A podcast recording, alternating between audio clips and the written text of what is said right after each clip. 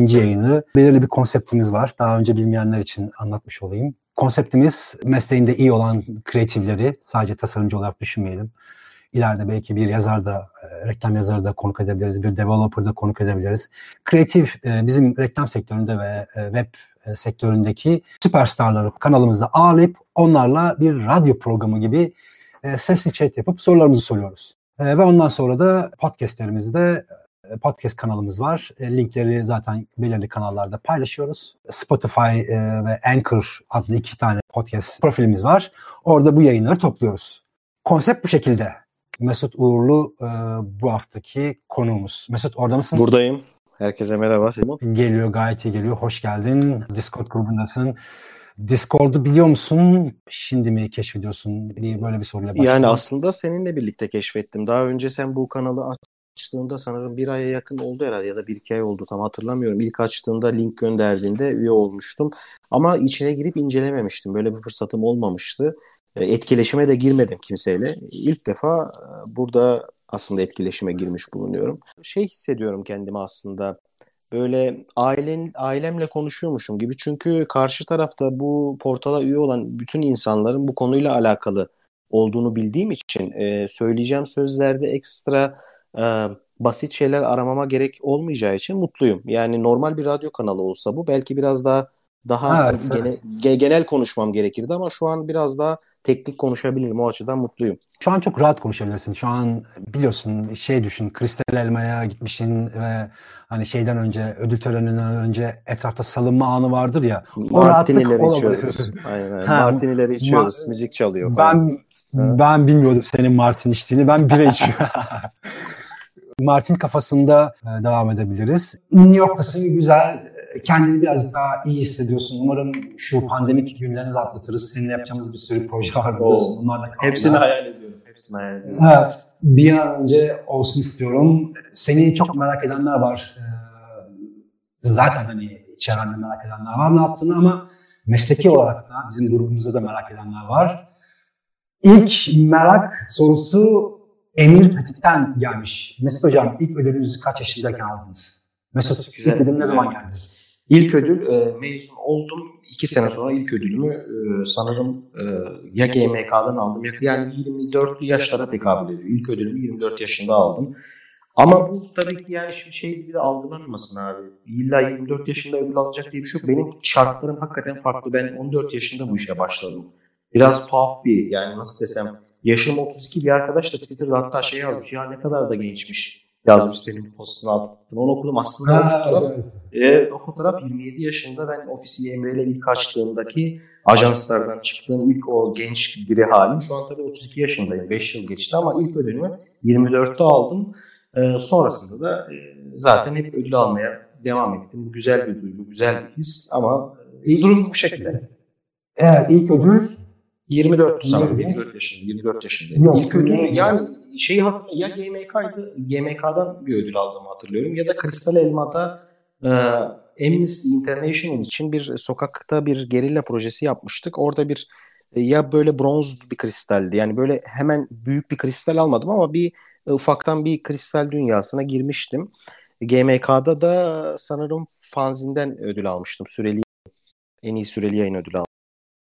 Türkiye'deki. Anladım. Şey peki kan ben onu aslında ha, pardon aslında aa, dur, bir dakika doğru bak Hakan onu Daha doğrusu kan değil pardon ken. Ken. Ken, Ken aynen.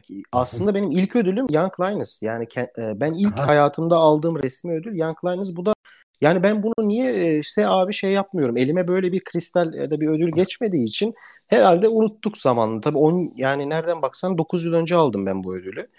Ee, şimdi ilk önce e, biz Young Lions'ta ben ikinci oldum e, Türkiye'de. e, bizi kanda temsil etmek için işte ilk üçteki grubu kana götüreceklerdi. O zaman ben ikincilik elde etmiştim ekip arkadaşımla birlikte. Fakat bir ara e, araya girmek istiyorum özür dilerim. Tabii, bir, tabii. Ken Line'ı nedir bir tanıtayım insanlara ki ona göre konuşma devam etsin. Ee, şeyde film sektöründe Hollywood neyse e, reklam sektöründe de Ken Line yarışması öyle bir şey. E, Fransa'da yapılıyor ve dünyanın en prestijli reklam ödüllü ve Mesut oradan ödül getiren e, art sektörlerden bir tanesi. Hikaye Şimdi biz ajans tabii ki bu buna katılabilmen için bir ajans bünyesinde çalışıyor olman lazım. Yani bunun bir yaş sınırlaması var Young Lions'ın. Yani adam diyor ki 28 yaşlı sanırım sınır 28 yaşında olacaksın. Bir ajans bünyesinde kreatif olarak çalışma mecburiyetin var ve e, ajans üzerinden başvurunu yapabiliyorsun. Yani e, benim bildiğim o dönem oydu. Bizi ajansa önce gittik dedik ki biz Young Lions'a katılmak istiyoruz. Ajans da şunu söylüyor. Atıyorum 10 tane aday var. E, ben diyor en iyileri gönderirim. Ajansın içinde de kendi içinde bir eleme sistemi olması lazım. Yani adam herkese o parayı vermiyor. Çünkü bu da ücretli. Orada da bir aslında şansımı zorlayıp hani evet Mesut sen iyisin ekip arkadaşınla katılabilirsin e, fırsatını kendime yaratmıştım. Sonrasında bu başvuru yapıldıktan sonra brief süreci oluyor. Brief sürecinde e, brief'i gidip aldıktan sonra evine dönüyorsun ve sana bir gecelik bir mühlet veriliyor. Sanırım 12 saatti ya da 8 saatti tam onu net hatırlamıyorum. Çok tuhaf bir şey. Gidiyorsun brief'i alıyorsun evine dönüyorsun ekip arkadaşınla malzemen laptopun e, yazarının bir tane defteri var. E, sana evet. verilen brief üzerinden çalışmaya başlıyorsun. Fikri buluyorsun, uygulamayı yapıyorsun, her şeyi bitiriyorsun. Sabah e, onların söyledikleri saatte işi gönderiyorsun ve beklemeye başlıyorsun. Çok tuhaf bir durum. 3 saat sonra da falan 3-4 saat sonra da sonuçlar açıklanıyor. Yani ve hiç uyumadan bir 24 saat geçiriyorsun. Çok heyecanlı, çok hakikaten güzel bir süreç. E, ve biliyorsun ki bu uluslararası bir yarışma. Yani öyle yerel bir evet. şey yok. O da çok e, sonrasında bunun sonuçları açıklanınca tabii e, basının da buna ilgisi oluyor. O dönem hatırlıyorum Milliyet Hürriyet falan bile gelip uluslararası derken Uluslararası derken ulus, e, birçok farklı ülkeden insanlar e, bir gece bir yere kapanıyorsunuz. E, evet evet aslında amaç kana gitmek. Yani kanda bunun bir ayağı daha oluyor. Bu, bu, bu ayağa gitmek. Biz bu ayakta ikinci olmuştuk. Normalde e, bizden önceki dönemlerde birinci, ikinci, üçüncüler kana götürülüyordu. O sene sanırım böyle bir kararla sadece birinciler gitmişti. Ama biz orada aldığımız derece önemli bir dereceydi ve ya tartışma konusu bile olmuştu. Ee, sonrasında bana bunun çok büyük bir faydası oldu. Ben bu gazla tabii öbür sene başka bir ajansla rafineride tekrar katıldım ve tekrar derece elde ettim.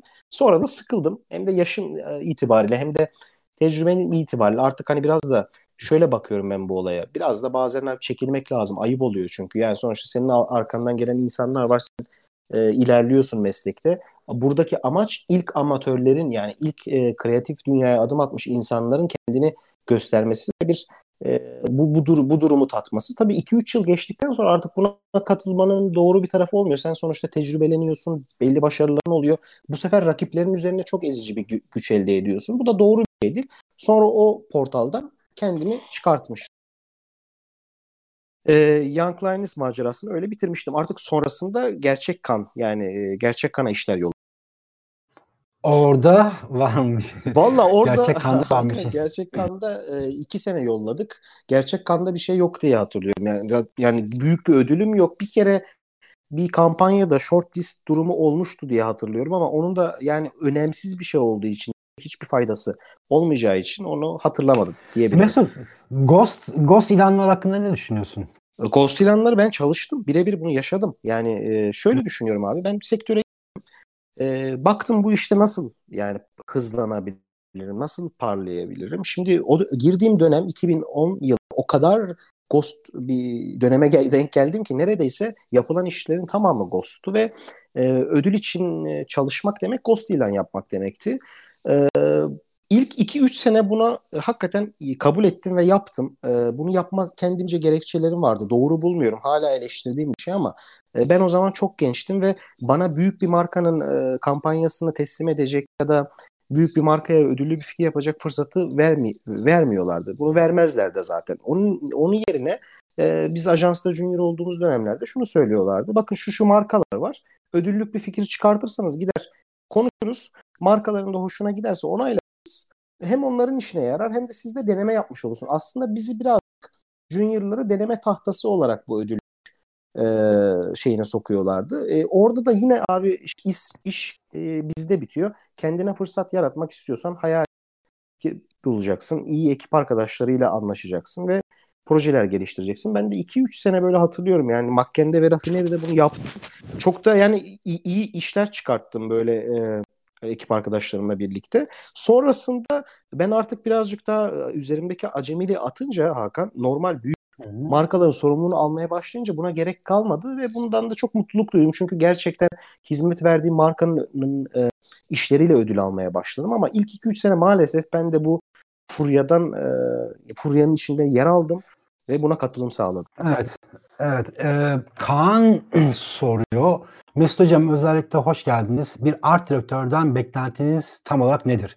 Bir tasarımcının art direktör olma serüveni nasıl gelişiyor? Ondan biraz bahsedelim. Abi aslında en ilginç tarafı bu. Ee, şimdi ben normalde güzel sanatlar okudum. Güzel sanatlarda biliyorsun sana e, temel olarak 5-6 disiplini birden veriyorlar. İllüstrasyon, tipografi, yayın grafiği, art direktörlük. Bütün bunların içerisinde grafik tasarım mesleği sana şunu sağlıyor. Mezun olunca bunu görüyorsun. Yayıncılık alanının olduğunu görüyorsun. Yazılım, web alanının olduğunu görüyorsun. Tipografi, illüstrasyon. Bütün bunlar aslında kendi içerisinde alan. Fakat bunların hepsini bir araya toplayan ve bütün bunları koordine eden tek bir şey var. Bu da art direktörlük. Art direktörlüğün şöyle bir doğası var. Çok lanetli bir şey. Şimdi insanda yetenek olduğu zaman abi çok böyle insanı rahatsız eden her şeyi yapabileceğine inanıyorsun. Tuhaf bir özgüven, tuhaf bir nasıl desem kibir içerisinde oluyorsun ve bu yetenek senin bir süre sonra her şeyi denemene sebep oluyor. Ve bu da aslında e, bir bakıyorsun ki ya ben ne olacağım, ne yapacağım derken art direktör olmuşsun. Ben biraz da kendimde kar- kararsız yaşadığım o dönemlerde e, bir baktım 4-5 sene sonunda ben art direktör olmuşum. Neden? Çünkü illüstrasyon yapmışım, tipografi yapmışım, font tasarlamışım ama bunların içine evet. %100 girmemişim. Ama hepsinden tatmışım ve neyin nasıl olduğunu anla, anlamışım ve bu beni aslında kendi işimi e, kurmaya iten sebep de buydu. Yani ben abi masa başı insanı, bir e, font tasarımcısı, bir illüstratör olamayacağımı anladım. Ben sadece tek başıma çalışamam. Ben kampanya yürütmek istiyorum, fikir bulmak istiyorum, müşterilerim olsun istiyorum. Bütün bu e, doğrultuda beni yapan yani beni aslında art direktör yapan şey kendimi tamamıyla sürece bırakmam. Bize şunu diyorlardı ya spesifik alanlara yönelim. İşte şuna yönelim, buna yönelim. Ben buna inanmıyorum. Yani illüstratör olmak istiyorum. Şimdi Ethem'le de sen bir önceki yayında yaptın. Şimdi Ethem mesela tamamıyla illüstrasyona yönelmiş. Hakikaten spesifik alanda uzmanlaşmış ve e, bireysel olarak kendini geliştirmiş bir e, alan yaratmış. E, bendeki durumda çok farklı. Ben de yeteneğe sahibim. Ben fak e, benim şöyle bir durum var. Kampanya bazlı ve ekip bazlı çalışmayı sevdiğim için e, bir tek bir alana lokalize olup kendimi biraz da doğamdan da kaynaklanan bir şey. Ben sıkılan birisiyim e, art direktörlüğün çok eğlenceli bir tarafı var. Yani prodüksiyona da girebiliyorsun, animasyona da girebiliyorsun, fonta da girebiliyorsun. Birazcık lanetli bir şey art direktörlük. İnsanı yıpratan bir şey. Fonta giriyorsun evet. Ee, Kaan'ın var öyle bir. iki tane Kaan sorusu üstünde. Buyur abi. Merhabalar Mesut Bey. Typeface üretim sürecinden bahsederseniz çok sevinirim. Ee, bir, bir de üretim aşamasındayken ne en zorlandığınız karakterler hangileri? Bunu aklında tut. En zorlandığın karakterleri. E, Bay Laklakan, Bay Laklakan, e, merhabalar Mesut Bey. Öncelikle hoş geldiniz. Size birkaç sorum olacak. Yine bu da e, tipografi, kaligrafi ile ilgili. Ben bir e, kaligraf, her türlü yazı sanatı çok ilgimi çekiyor. Bir font tamam. tasarlarken en çok neler dikkat ediyorsunuz? İşin püf noktası nelerdir? Kesinlikle kaçınılması gereken şeyler var mı? Hı hı. Aa, kitap kapağı demiş, onu geçiyoruz. Onu başka zaman soracağız geçiyoruz derken. Tamam. Bir de sanatçı olarak en güçlü onu da geçiyoruz. Evet e, zorlandığın yani font yaparken, e, tipografi yaparken ya da bir yazı karakteri oluştururken zorlandığın karakterler ve dikkat edilmesi gerekenler ve kaçınılması gereken şeyler.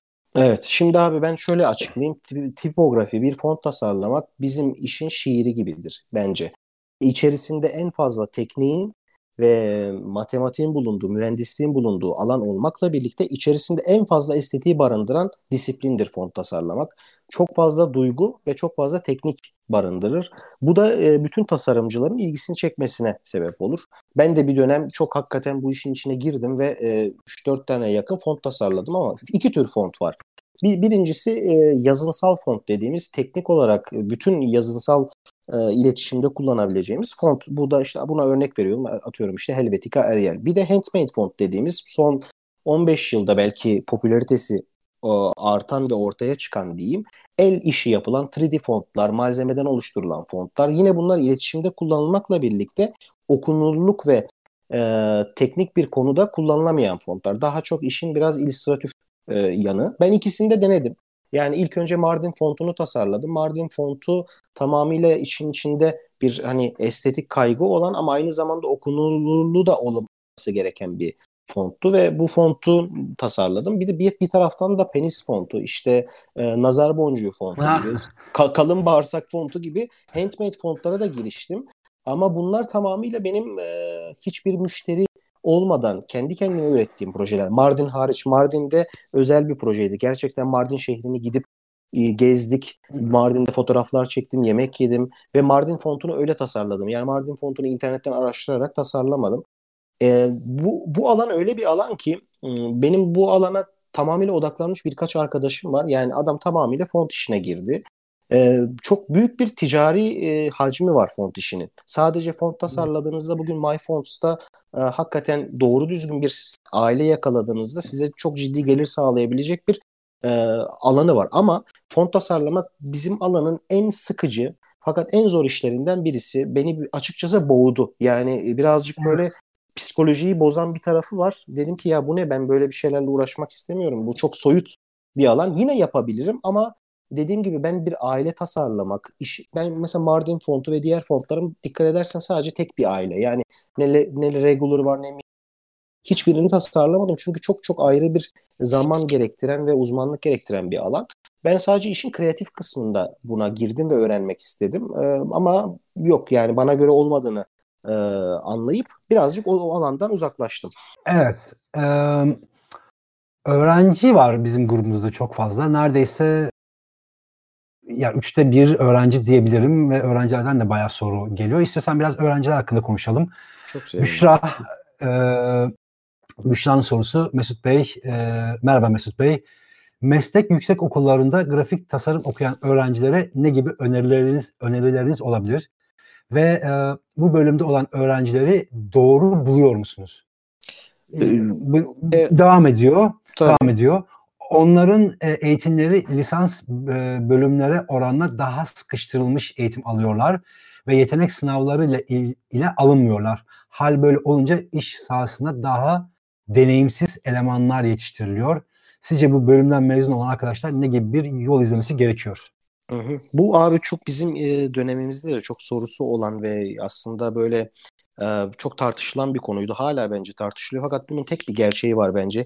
Kesinlikle grafik tasarımcı dediğimiz e, insanın her alanda olduğu gibi lisans eğitimini alması gerekiyor. Yani lise eğitiminden e, mezun olan birisi kesinlikle kalifiye bir eleman olamıyor. Olabilirsin bu senin kişisel yeteneklerin, araştırma gücün e, devreye girer. Yani bu sana ait bir şeydir ama gerçekte endüstrinin istediği şey ve endüstride başarılı olabileceğin tek şey gerçek var.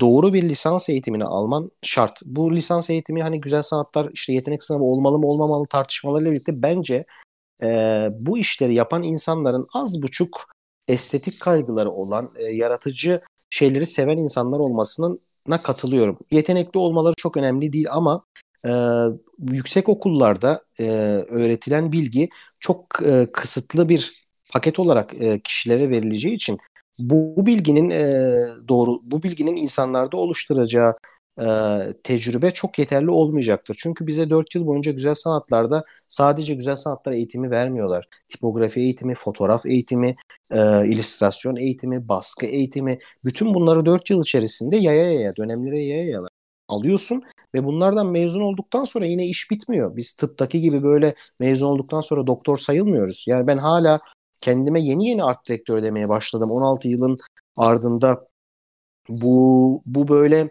e, çok kısa sürelerde elde edilebilecek bir ünvan değil. Kaldı ki e, kendini kandırmaktan öteye de gidemez. Benim tavsiyem yüksek okulda okuyorsa da bir şekilde 2 yıllık bir üniversite e, lisans programına yani diğer 4 yıllık tamamlama lisans programına geçiş yapsın ve kesinlikle 4 yıllık bir lisans programını tamamlasın derim. Özellikle güzel sanatlar ruhunu, e, alması çok önemli bence bir tasarımcılık. Evet. Evet. Ee, üniversite e, akademi eğitimi Alperen Şahin'in bu bu konuda bir sorusu var. Uzun bir soru, kafası karışık. Benim de kafam karışık doğru okumaya çalışacağım. Merhabalar Mesut Bey. Ben Kocaeli Üniversitesi Güzel Sanatlar Resim bölümünde okuyordum. Grafik tasarım ilgimi çekiyordu. O yüzden Üsküdar Üniversitesi'nde görsel iletişim tasarımı bölümüne geçtim. Ama eğitim ve üniversitenin ismi çok kötü. Yine resim bölümüne geçip e, Güzel Sanatlar Fakültesi resim mezunu ol, olsam kaybım olur mu? Grafik tasarım ya da görsel iletişim tasarımı bölümü okumam meslekte terfi etme, iş bulma durumunda etkisi olur mu? Devam ediyor. Ee, bölüm mezunu bölüm mezunu olmasam sadece orta ölçekli ajanslarda düşük ücretlerle çalıştırma durumu vesaire yaşar mıyım? Bu konularda kafam çok karıştırdı. Psikolojim bozuldu. evet, Bizim evet. de psikolojimizi bozdun Harper. Hakikaten ya adam bayağı tak. Psikolojim Evet psikolojim bozuldu. Bu durumu çözersem çok mutlu olurum. Ya da 22 yaşındayım tekrar grafik tasarım sınavına girip grafik tasarım okumalı mıyım yoksa resim bölümüne geçsem de bir fark olmaz mı? Şimdi abi ins- insanlar etikete çok takılıyor. Türkiye'de benim gördüğüm abi etiket bizim lanetimiz. Ailelerimizden ya çocukluğumuzdan başlayan bir etiket durumu var. Sen avukat olacaksın, sen doktor olacaksın. İşte sen Marmara mezunusun, sen Boğaziçi mezunusun. Bak ya benim kişisel görüşüm bunların hiçbir önemi yok abi. Hakikaten bunlar tamamıyla kandırmaca ve e, insanların böyle e, gerçekten işin nasıl yapılacağına dair bir bilgisi olmadığı için kişilere yaptıkları yanlış yönlendirmeler. Yani resim bölümü mezunu olmuşsun, art direktör olamazsın, şu olamazsın, bu olamazsın. Şimdi bizim alanımız tekrar söylüyorum hukuk gibi, tıp gibi, mühendislik gibi henüz sertifikalandırılmış veyahut da teknik bazı aşamalara gerek duracak bir alan değil. Sen yetenekli biriysen abi bu müzik gibi bak. Müzikte de aynı şey geçerli. Sen yetenekli biriysen ve o yetenek doğrultusunda sürekli olarak bu alanda pratik yaparsan sen zaten çok iyi bir art direktör olursun. Okulun şöyle bir avantajı var. Ben ilk mezun olduğumda çok az insan okulumu sordu. Bu beni çok şaşırtmıştı ki ben Türkiye'deki en iyi iki, iki, iki güzel sanatlardan e, Mimar Sinan Marmara diye sözde anılan işte ilk ya da ilk beş diyelim. İşte Eskişehir, Ankara'yı da katalım. Bunlardan birinden evet. Ve İzmir'de katalım.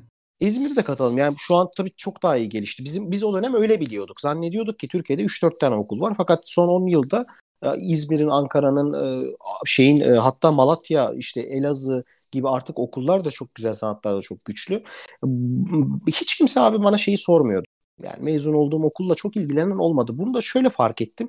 Ha dedim demek ki biz dedim böyle işte teknik bir okul okumadığımız için ya da bir sertifikalandırmaya ihtiyaç duymadan benim portföyüme baktılar. Okulda neler yapmışım tamamıyla bununla ilgilendiler ve ben bütün işe alım süreçlerinde hep onu gördüm ajanslarda. Mesela bize portfolyolar gelirdi. Atıyorum işte. Onlara girme. Ha, onlara gelme. Tamam. Zamanı var. Ee, şey yapalım Nedim'in sorunusuyla devam edelim. Çünkü bir portfolyo bölümümüz var. Orada detaylı konuşmanı bekliyor olacağız. Hı hı. Ee, Nedim'in sorusu merhabalar, hoş geldiniz. İletişim tasarımı ve görsel iletişim tasarım bölümleri hakkında düşünceleriniz nelerdir? Devam etmiş. Öğrencilere kendini geliştirmesi yönünde tavsiyeleriniz nelerdir? Nedim? demiş. Ee, bu şimdi bu e, özellikle abi bu bölümlerin açılma sebebi birazcık e, web webin ve yazılımın gelişmesiyle oldu. Önceden biliyorsun grafik sanatlar, grafik tasarım hepsini kapsayan bir alandı. Fakat e, vid işin içine video ve yazılım gir, girince e, üniversiteler şey kısımlarına ağırlık verdiler. Sadece e, işte görsel iletişim tasarımı deyip mesela olayı tamamıyla e, böyle bir çatı fikrine büründürdüler ama bu bu bölümlerin içerisinde fotoğraf eğitimi de oldu yine işte tipografi eğitimi de oldu. Ya yine aslında böyle işin adı değişti ama işlevi değişmedi. Ee, buradan mezun olan arkadaşlar yine art direktörlüğü seçebiliyorlar. Veyahut da bazıları prodüksiyon firmalarına girip hakikaten işte After Effects Premium yani kurguda ve motion graphics'te ilerleyebiliyorlar.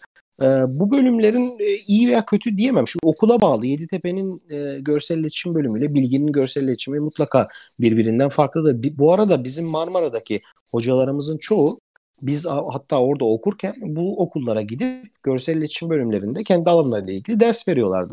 Dolayısıyla bu sadece bence abi biraz e, disiplinlerin çok fazla artması, ihtiyaçların artması sadece olayların ismini değiştirdi. Bunun bir evet. ekstra bir artısı ve eksisi olduğunu hiç düşünmüyorum ben. Aa, şimdi yavaş yavaş e, bu şey bölümünü bitirelim. Öğrenci ya hatta yavaş yavaş öğrenci bölümü bitti. Tamam. Şimdi sana vereceğim. Seçim senin. Ee, benim açımda, benim akışım açısından bir farklılık yaratmayacak. Bir portfolyo bölümümüz var. Bir de kariyer bölümümüz var. Sonra da birkaç tane farklı sorular soracağım ama hangisinden devam edelim? Sen karar ver. Valla istiyorsan e, kariyer ile portfolyo birbirine çok yakın şeyler. E, yakın, e, yani evet. ka- kariyerden başlayalım. Yani kariyerle ilgili tamam. soru mu var? Var bir sürü. Olmaz tamam, mı? tamam. Kariyer... Senin sen hani bir tamam bir art direktörsün, e, e, işte yaratıcısın. Yani complete bir kreatifsin. Complete kreatif ne demek? Full stack kreatif de diyebiliriz. Hı-hı. Ya da kreatif direktör de diyebiliriz. Neyse. Ve bunun yanında da bir ajansın var. İnsanları işe alıyorsun, evet, evet. bakıyorsun vesaire vesaire. O yüzden bu, bu konular hakkında soru geliyor sana. Kariyerle başlayalım. Ee, bir dakika ama ben kariyerle başlayacaksak notlarımda e, yer değişikliği yapmam gerekiyor. Onun için de bir copy paste yapmam gerekiyor. Tamam. Ee, tamamdır. Şimdi art or nap. Arthur Nap. Arthur Nap. Böyle evet. İngilizce. Tamam. Mesut Bey e, Merhaba Mesut Bey. Tasarım sektöründe kariyerini inşa etmek isteyenler için bir yaş sınırlaması olduğunu düşünüyor musunuz? Belirli bir alanda uzmanlaşmak e, pahasına 20'li yaşlarımızda risk almaktan ve sınırlarımızı test, etmek, test etmekten çekinmeli miyiz? Size göre sektörün ve işverenlerin beklentileri bu yönde neler? Ee, güzel abi. Bak şimdi şu be, benim bu konuyla ilgili şöyle bir görüşüm var. Ben kariyer çizgimi sonuçta kıran biriyim. Yani kırdım ama bir yandan da çok e, kendi adıma doğru bir şey yaptığımı düşünüyorum. Güzel sanatlardan veyahut da ne olursa olsun hangi okuldan mezun olursan ol bu alanla ilgili kesinlikle ve kesinlikle bir bireyin gelişebilmesi için yapması gereken en önemli konu 10 ya da 20 büyükte yer alan reklam ajanslarından birisine girip 3-5 sene bir palazlanması lazım bunun e, insana öyle bir faydası oluyor ki yani şöyle söyleyeyim. Şimdi siz bir futbolcusunuz ve çok yoğun top oynanan çok sürekli ligde e, sahada olduğunuz bir e, takıma girdiğinizi düşünün. Çok yoruluyorsunuz az kazanıyorsunuz ama e, o 5 yılın sonunda öyle bir noktaya geliyorsunuz ki artık siz istediğiniz kulübe gitme istediğiniz programa ve ligleri ayarlama şansına sahip oluyorsunuz. Yani ben kariyer çizgimi şöyle örnekleyeyim. Güzel sanatlardan mezun olmadan önce okurken hep küçük yerlerde deneyimler yaşadım. Matbaalar, yayın evleri, e, küçük ajanslar. Buralarda sadece acemiliğimi ve pasımı okul döneminde giderdim. Sonrasında mezun olur olmaz e, uluslararası bir ajansa kabul edildim. McKen Erickson'a ve burada başlayan sürecimi ben 2015 yılına kadar 5 yıl boyunca hiç durmadan e, uluslararası ve ulusal ajanslarda çok çalışarak geçirdim. Kesinlikle tavsiyem her bireyin yani bu alanda ben çok iyi olacağım diyen her bireyin büyük reklam ajanslarına girmesi ve kendisini orada test etmesi. Zaten bunu başarabilen, bunu atlayabilen herkes bundan sonra ondan sonra olan seçimlerinde çok daha sağlıklı ve başarılı oluyor. Ya ben kendi adıma ajansımı 27 yaşında açmayabilirdim. Biz Emre ile acele de etmedik. Bizim kendimizce gerekçelerimiz vardı e, ve kendimizce sahip olduğumuz imkanlar vardı. Biz biz kalabilirdik. Mesela ben kalsaydım 10 yılımı şu an reklam reklam ajanslarında deviriyor olurdum. Eminim çok gelişmiş, daha fazla gelişmiş olurdum ama bunun bir sonu olduğunu da biliyorum. Sonuçta gelişim dediğiniz şey insanların size bir süre bir şeyler verip sizin aldığınız bir dönem bir süre sonra siz vermeye başlıyorsunuz.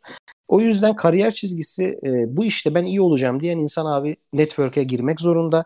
Maalesef bizim olduğumuz dönemde de parasız staj olayları ben bunun çok büyük bir gerçek olduğunu farkındayım Türkiye'de. Hala öyle mi bilmiyorum ama insanları stajı alıp iki yıl staj yapan arkadaşlarım oldu ve bir şekilde insanlar direndi ve buralarda e, yer edindiler. Ben biraz daha şanslı olanlardandım. 6 ay boyunca staj yapıp ücretsiz bir şekilde işe kabul edildim ve e, bir bedel ödedik. Hepimiz bedel ödedik. Yani emeğimizin karşılığında mezun olmamıza rağmen bunun yetmediğini gördük. Kesinlikle bir Türkiye'nin en iyi okullarından birinden mezun olsak da bize insanlar para vermedi. Bu çok büyük bir gerçek ve bunu benim bütün sınıf arkadaşlarım aşağı yukarı yaşadı. Yetenekli yeteneksiz diye ayırmıyorum. Herkes kendi durumuna göre bu süreçleri geçirdi ve bu bence e, e, bu benim değiştirebileceğim bir şey değildi. Bununla ilgili çok fazla eleştiride bulundum. E, ama bunu kendi ofisimi açtığımda yapmamaya hatta hiç yapmadım gayret gösterdim. Bize gelen portfolyolara da hep şunu söyledim. Bakın arkadaşlar biz küçük bir butik bir yapıyız.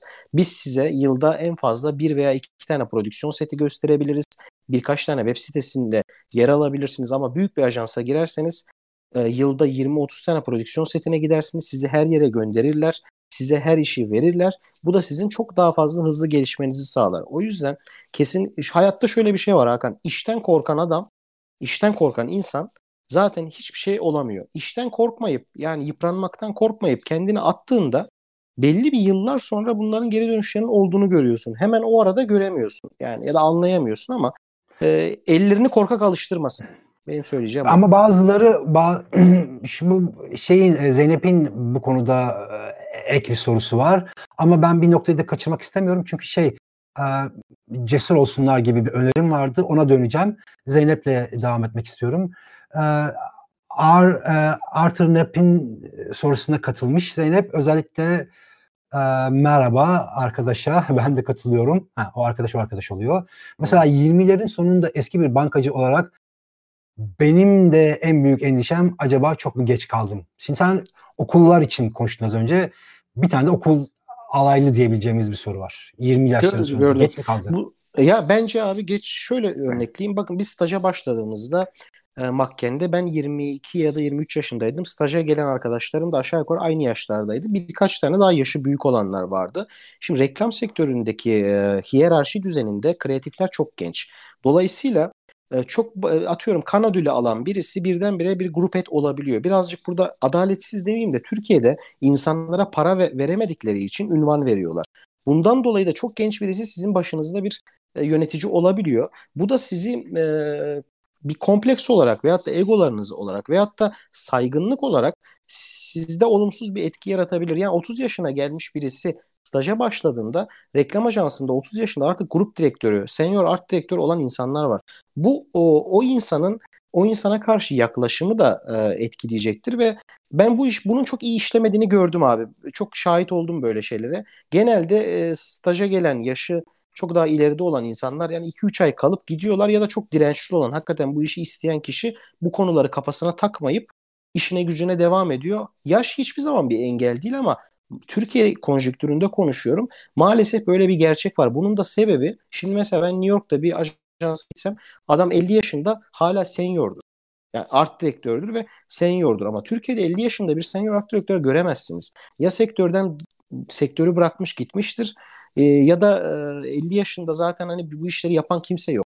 Ya ajans başkanı var 50 yaşında ya da grafik e, operatörleri var. O yüzden biraz şey bir durum yani bizim ülkede tuhaf bir durum.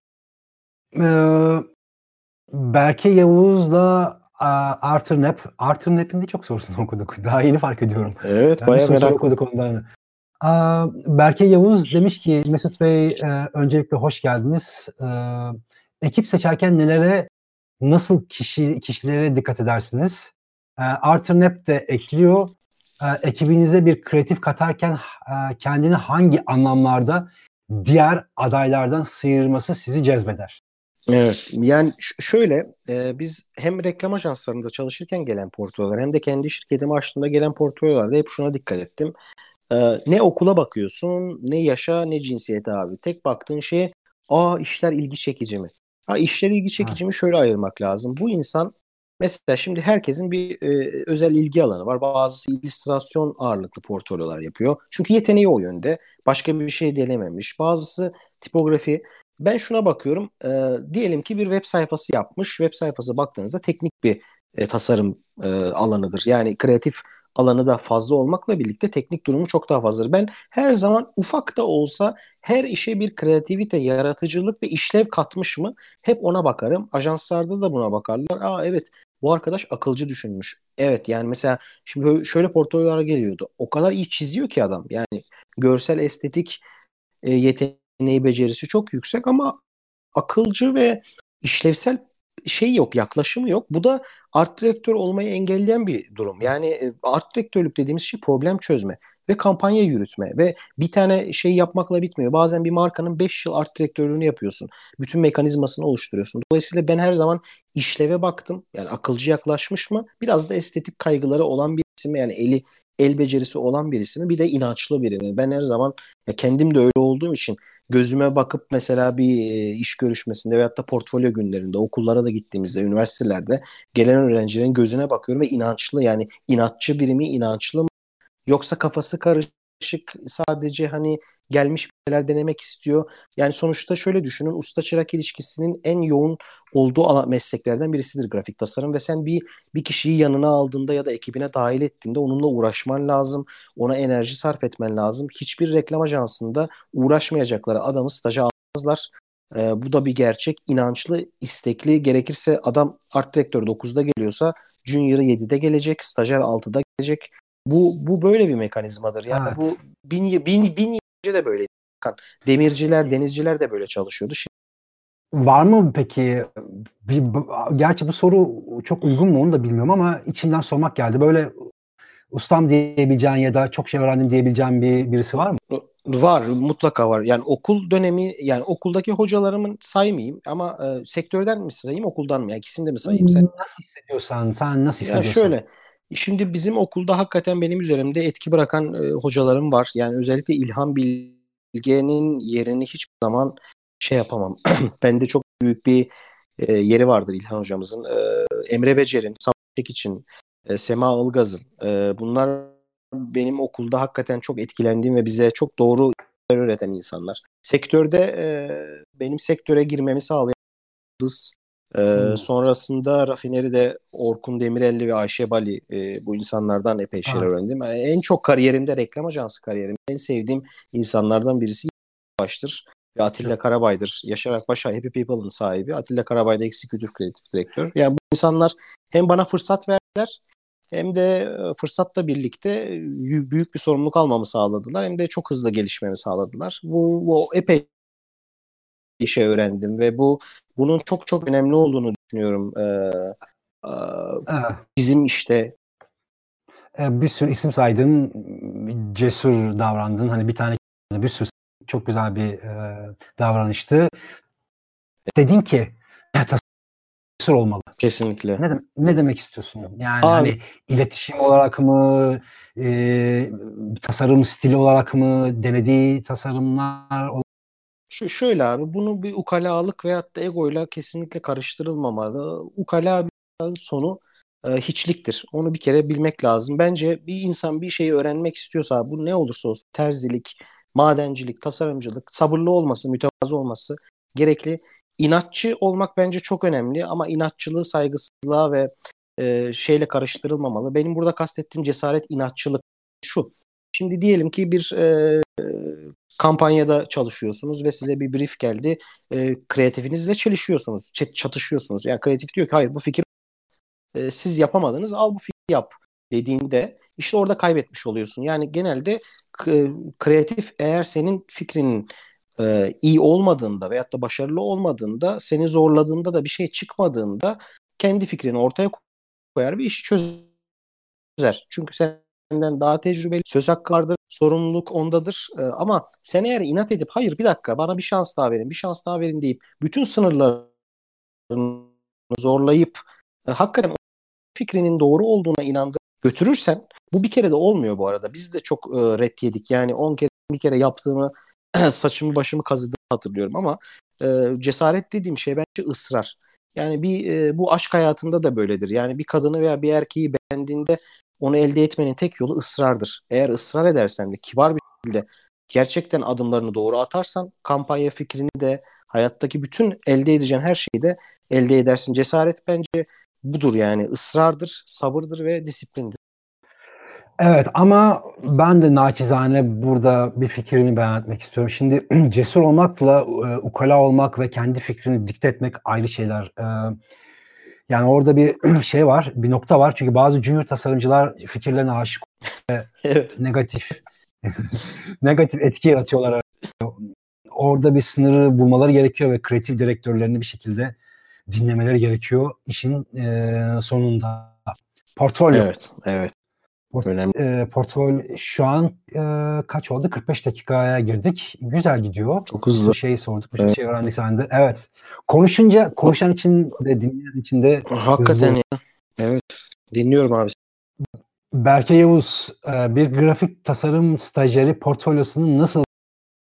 Aa, bir dakika. Soru birazcık devrik cümle. E, bir grafik tasarım stajyeri portfolyosu nasıl olmalı? Portfolyo sizin için ideal ve dikkat çekici olabilir sizce? Hı. Mesut yani toparlayamadım bir soru bir garip şey. Anladım ama ee, ya ben. Stajyerin portfolyosu nasıl olmalı ve hani portfolyoda dikkat çekmek için neler e, koymalıyız? Hı. Şimdi reklam ajanslarında e, art direktörlerin ve yazarların staj alımlarında en çok dikkat ettiği şey şu abi. E, çok yoğun çalışılan bir tempo içerisinde o mekanlarda bulunulduğu için gelecek olan staj staja gelecek olan kişiye minimum enerjiyle maksimum iş yaptırma gayesindedir herkes. Yani şunu isterler. Bu çok soru sormasın, az buçuk programları bilsin, tasarımdan biraz anlasın. Biz sadece tasarımı düzeltelim. Şimdi bunun için portfolyoda şuna bakarlar abi. Şimdi güzel sanatlardan mezun olan birisinin portfolyosunda genelde çok fazla estetik iş olur, resim olur, illüstrasyon olur, işte denemeler olur, fotoğraflar olur, videolar olur ama bunun yanında birazcık da e, yayın grafiğin, işte yayın e, kitap tasarımı, basit şeylerden bahsediyor, broşür, newsletter tasarımı, web site tasarımları gibi şeyler koyarlarsa e, bir tasa art direktör ajanstaki ya da e, ofisteki patron şunu düşünür. Ha bu çocuk, bu insan da birazcık bizi uğraştırmayacak bir damar var. Bu birazcık bunun tasarım gözü gelişmiş. Çünkü güzel sanatlar yani sanat gözünün gelişmesiyle tasarım gözünün gelişmesi çok farklı. Minimum derecede size enerji harcayacaklardır. Bunu hiçbir zaman unutmayın.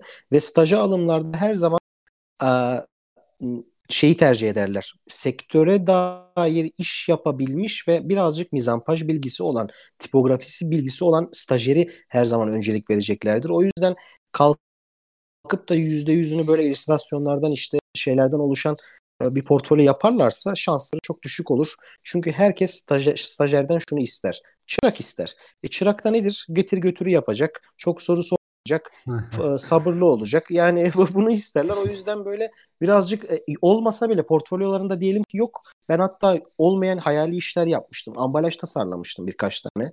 Kitap kapağı yapmıştım. İyi göstereyim. Hani ben tasarımını da biliyorum. Bakın sadece böyle sanatçı değilim. Güzel sanatlardan mezun oldum ama ee, işte kitap kapakları koymuştum. E, kart vizitler koymuştum. Basit diye düşünmesinler. Bir kart vizite yaklaşımı bile bir art direktör ha bu çocuk e, az çok hiyerarşiyi biliyor. Bunu değer üstü çünkü ciddi anlamda staja başvuru çok yoğun Türkiye'de. Evet. Ee, iç mimar Burak. Öncelikle merhabalar Mesut Bey. Ee, benimki biraz genel bir soru olacak ama sanat tasarım gibi konularda CV veyahut diplomadan öte portfolyonun önemi çok daha ağır basmaktadır. Bu yüzden piyasada bakınca sizce eğitimli bir insanın portfolyosu öne, bir tık öne çıkar yoksa alaylı olarak tabir ettiğimiz tecrübeli insanı mı?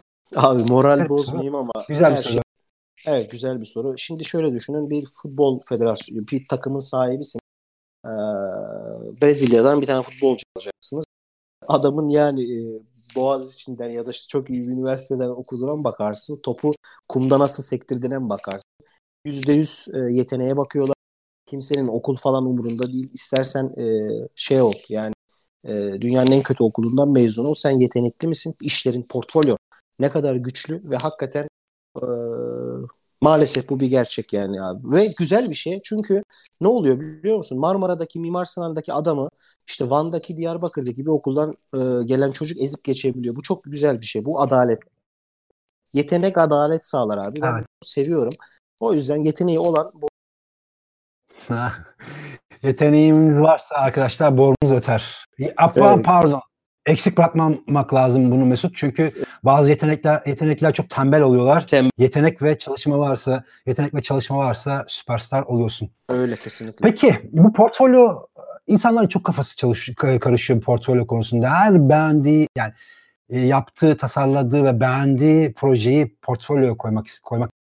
Hı hı. Sen mesela evet. işe alırken çok portfolyosu, çok portfolyosunda çok iş olana mı bakıyorsun yoksa az öz mü nedir senin kriterin? Ben şöyle ya şimdi bazısı var abi e, kendisine diyor ki en güzel işlerimi bir bakıyorsun portfolyoda en güzel işler var ama aslında e, o insanın her gün güzel işler yapmadığını biliyorsun. Çünkü bir art direktör, bir tasarımcı her gün güzel işler yapmaz. E, genellikle işinin %80'i sorun çözmek, mizampaj yapmak, e, olayları kontrol altında tutmak yeni girebiliriz. %20'sinde de iyi kampanyalar yapar, iyi e, stratejiler ortaya koyar, iyi görseller çalışır. Dolayısıyla ben portfolyoda %70, %30 ağırlığına bakarım. Yani %70 en güzel işlerini koymuş mu koymuş.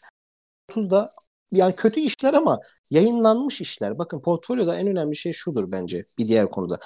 E, şimdi staja gelen adamdan kimse e, işte Garanti Bankası'na ya da FIFA'ya ya da işte e, Adidas'a iş yapmasını bilmez. Ama staja gelen bir tane adamın amcasının oğlunun nalbur dükkanına yaptığı bir broşür gerçekten basılmış ve yayınlanmışsa bu çok değerlidir. Yani ya evet bu adam gerçek bir şeyler yapmış. Yani anladın bu çok değerli bir şey. O yüzden mesela bir şey güzel bir konu açtın. Evet. Ee, özür dilerim böldüm. Bazı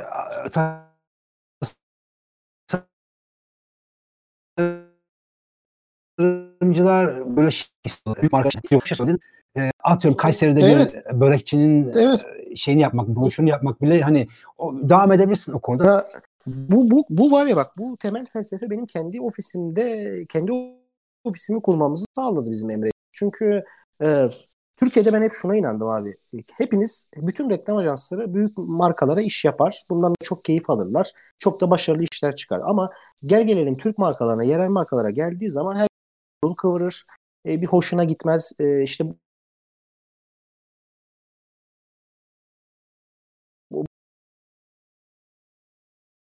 müşterilerimizin %75'i Emre ile Merhaba Pazartesi'nde hep yerel markalardı. Yani yerel yazılım firmaları, işte butik e, kafeler, e, sanayiciler, e, hakikaten küçük kendi sanayi atölyeleri olan ama ihracat yapan, ihracat yapma fırsatı bulmuş insanlar ve bunlar kimseler tarafından bilmeyen sektöründe başarılı olan markalardı. Şimdi insanlar süperstar olmak istiyor. Herkes işte dünyanın en çok bilinen markasına iş yapmak istiyor. Neden?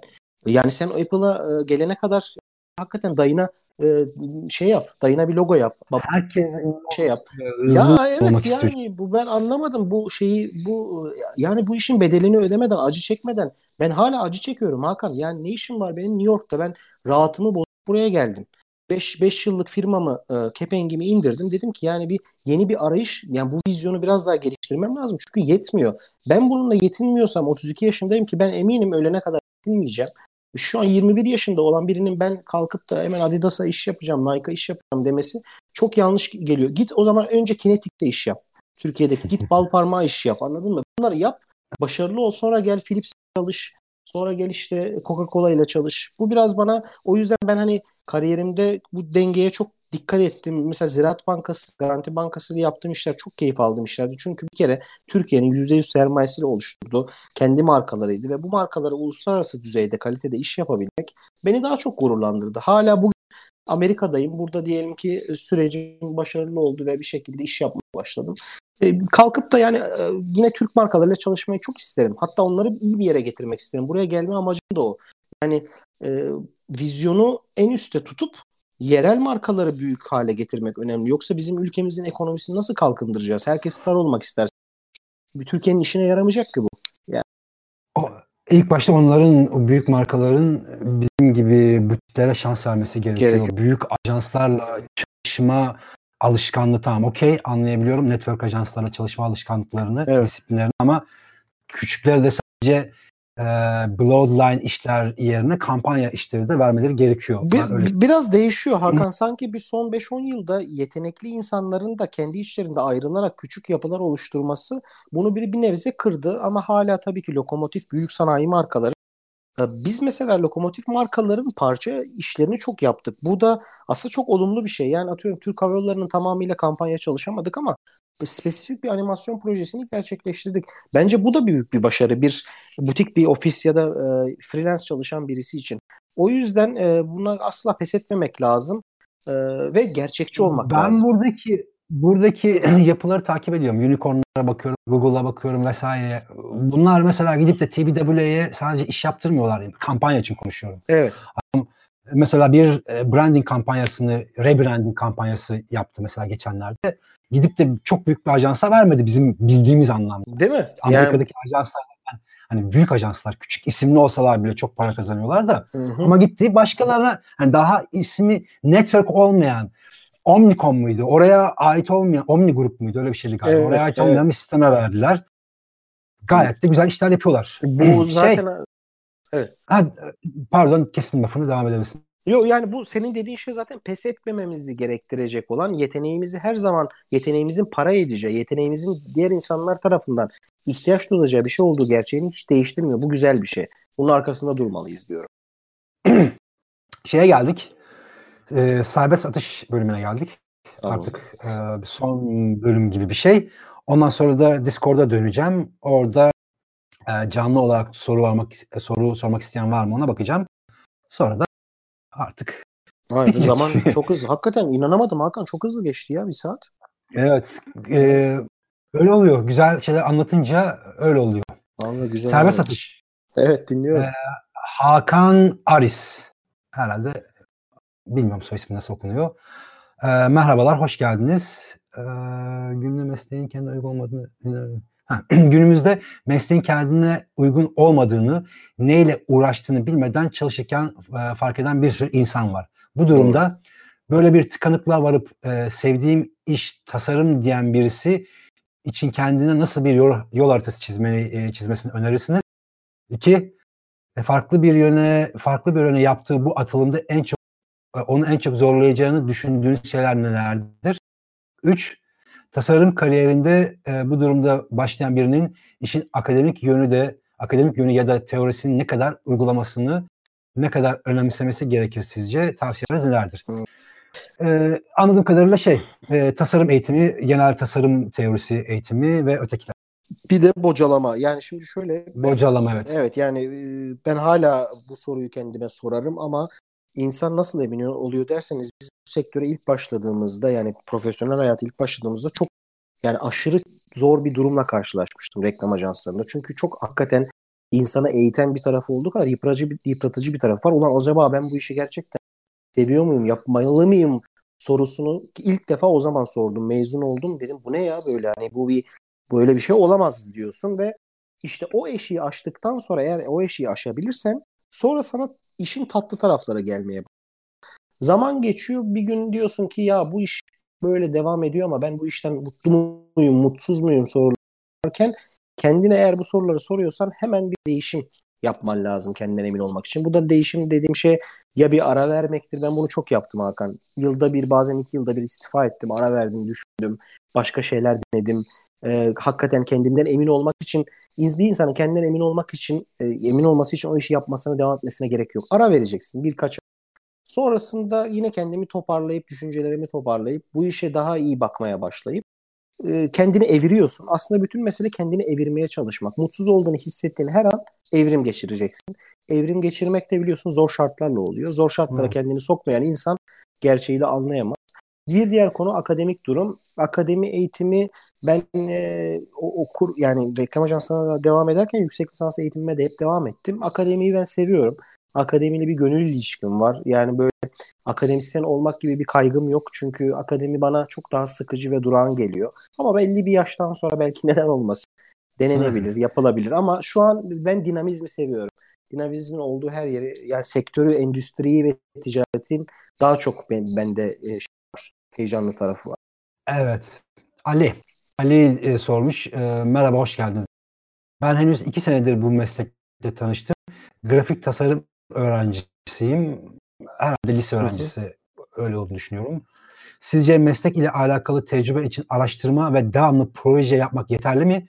Yoksa sektörde çalışmak Biraz aslında şey sorusu gibi olmuş bu. Arkadaşlar güzel sempatik bir soru. Haydar Dümen'e bazen soruyorlar ya böyle işte. Çocuk yapmak için illa sevişmeye gerek var mı? Abi yani bu işi öğrenmek için e, bu işi öğrenmek için e, kesinlikle gerçek işlerle ve ustalarla çalışmalar lazım.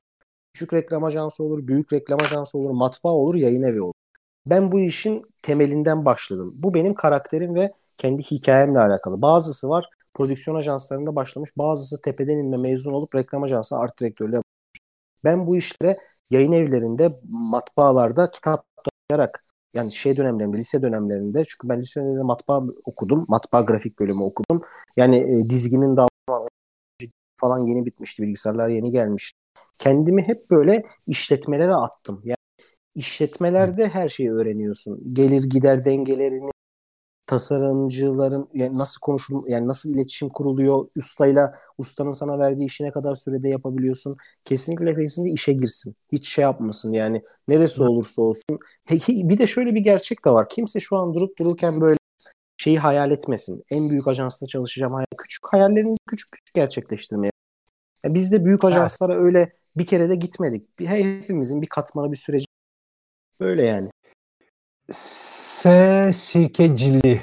Merhaba Mesut Bey. Sektörümüzün geleceğini freelance ya da remote ekleyeyim ben onu. Freelance ve remote e, çalışanlarda mı görmekte klasik çalışma metodu hala geçerli mi?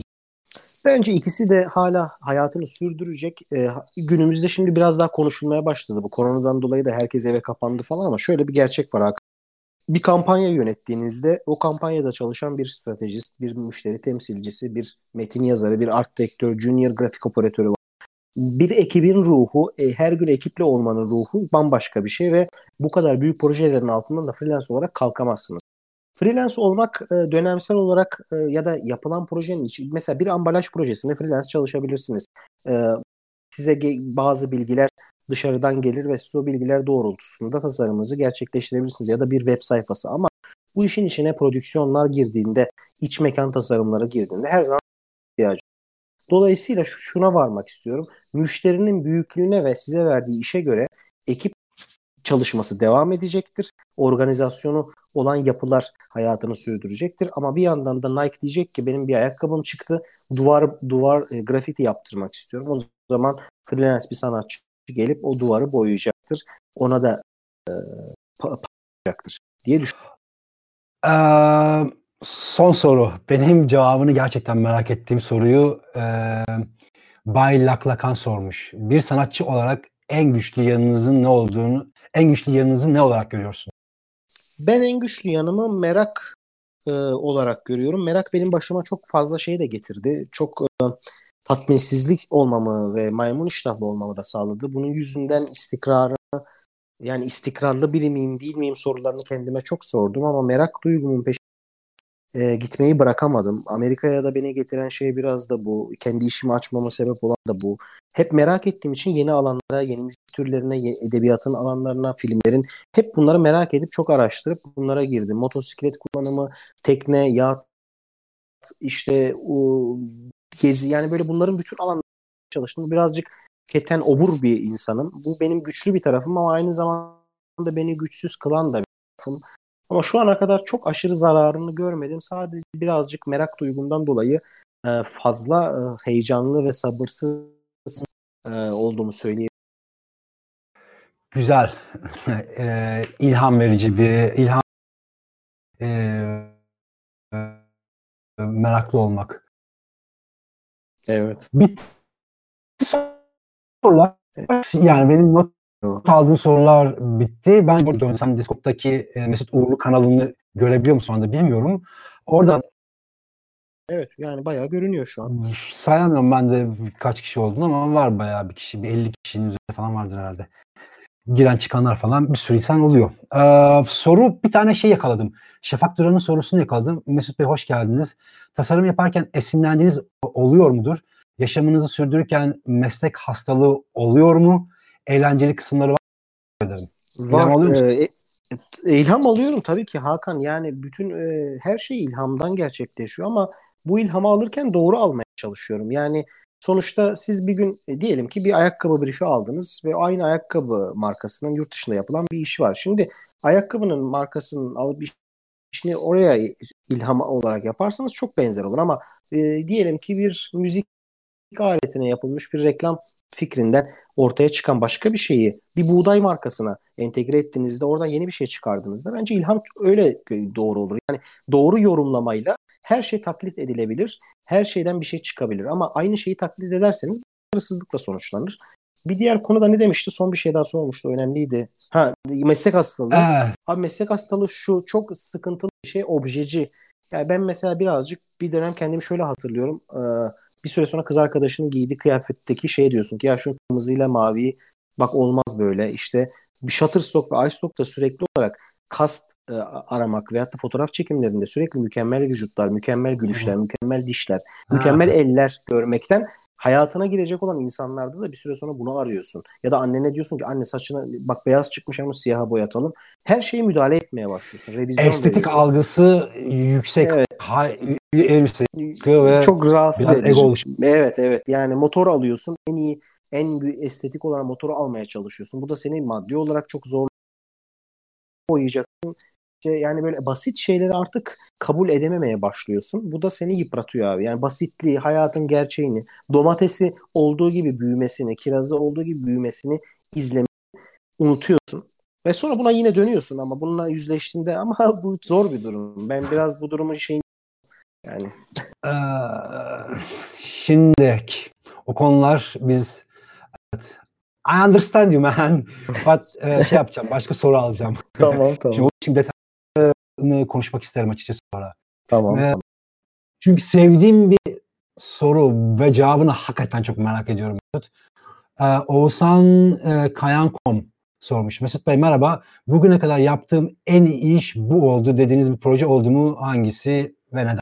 Ya bu çok e, tuhaf bir durum. Çünkü şimdi en iyi iş desem bu sefer diyeceksin ki ya bununla ödül aldın mı? Benim şöyle var. E, en iyi iş olarak nitelendirdiğim ve ödül aldığım işler var. Bir de hiç ödülle uğraşmadığım, bu yollara girmedim, kimsenin aslında dikkatini çekmesini dair umursamadığım işlerim var. Bu işleri ikiye ayırıyorum ben. Atıyorum ticari markalara iş yapıp ödüller aldım ama bir yandan da seyyar sesler projesini kendi dergimi yapıp da ödül aldım.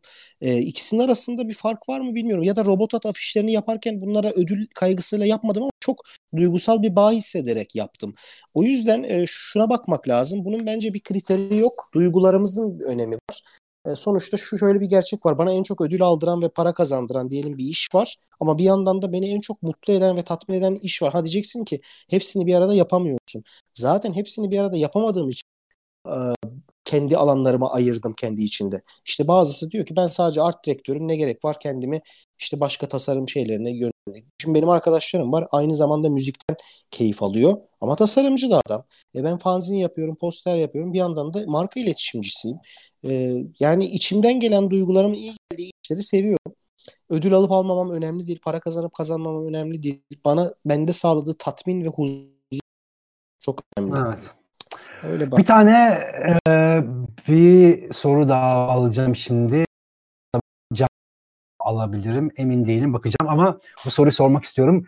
Ve böyle network ajanslarında gezmiş tecrübe bizim grubun çok tecrübeli e, nasıl söyleyeyim? Aslında şeyin oluşumun e, çok sağlam e, arkadaşlardan bir tanesi sormuş.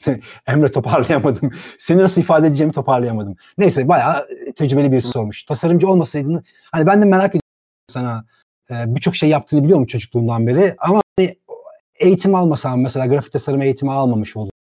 Evet. Ee, hiç grafikte yani bu sanat art falan hiçbir şey yok. Ne, ne yapacaktın? Ne yapardın? Vallahi abi kız arkadaşımın dediği bir şey var. Bazen bana sinirlenince diyordu sen yeteneğin olmasa esnaf olurdun be falan diyor. Abi bir, bir, ya bir bu var. Bir de bir, birkaç arkadaşımın ya abi sen tasarımcı olmasan iktisatçı olurdun. Ya o da neden biliyor musun? Böyle e, ben Bulgar, Bulgaristan göçmeni ekonominin ve kıtlığın çok böyle e, şey geçtiği bir bölgede büyümüş dünyaya. İktisatı da onlardan öğrendim aslında. E, köydeki insanlardan, anneannemden, babaannemden öğrendim. Bir bunun ikisi olabilirdi. Tabi bu işin şakası. Gerçekten olmak istediğim bir şey var mı? Ya sonra sinema Sinema yine benim alanıma yakın ama bir yönetmen ya da ne bileyim film işleriyle uğraşmak isterdim Hakan bu işleri yap. Dur onları yapacağız Mesut. Ya evet yani zaten hala vazgeçmiş değilim seninle konuşuyorum. Bir diğer ha. konu da belki e, e, belki bir müzisyen olmak isterdim. Müzik müziğe çok ilgim var ama yani e, ya lanet olsun. Yani müziği o yüzden posterler yaparak kendimi tatmin ediyorum. Davul çalmaya çalışıyorum ama e, Abi benim dünyada en kıskandığım e, sanat disiplini müzik. Müzik evet. yapıp bir de daha doğrusu şey söyleyebilen yani evet, solistler. Aynen. O, o beni beni de çok heyecanlandırdı. Geber geberiyorum böyle yani. Çok kıskanıyorum onu. Ya biz çok aç gözlüyüz Hakan. Bu gruptaki insanların da bence çoğu aç gözlü. Yetenek çok zehirli bir şey. Yetenek insanı zehirleyen, her boku yapabileceğini zannettiren bir iş. Çünkü hakikaten de yap, işin içine girdiğin zaman yapıyorsun, deniyorsun, pes etmiyorsun ama çok e, obur insanı maymun iştahlı yapan bir şey. Yetenek o yüzden bir yanıyla çok güzel ama bir yanıyla çok yorucu. Bazen düz bir adam iddiamın olmadı. Bir e, yani bunu küçümsemek için söylemiyorum ama bir e, gişe memuru olup sadece gelip işte parayı alıp sayıp hani bunun bir kesinlikle yani mesleği küçümsemek. Basit yani düşünmeden, iddiam olmadan. Çünkü çok iddia e, yetenek insana iddia getiriyor Hakan. Bu iddia da bir süre sonra yıpratıcı da olur. İnsanın doğası, insanın algoritması e, sahip olmadığı şeyleri ister. Muhtemelen sen bir gişe memuru olsaydın Bu sefer de tasarımcı belki olmak de İstanbul'da bir şey bilmem ne olmak isteyecektin Evet, yani. Yavaştan Aynen. şey yapalım mı? Şimdi ben Tamam. birazdan canlı olarak ses, işte canlı olarak soru almak istiyorum. Sesli soru.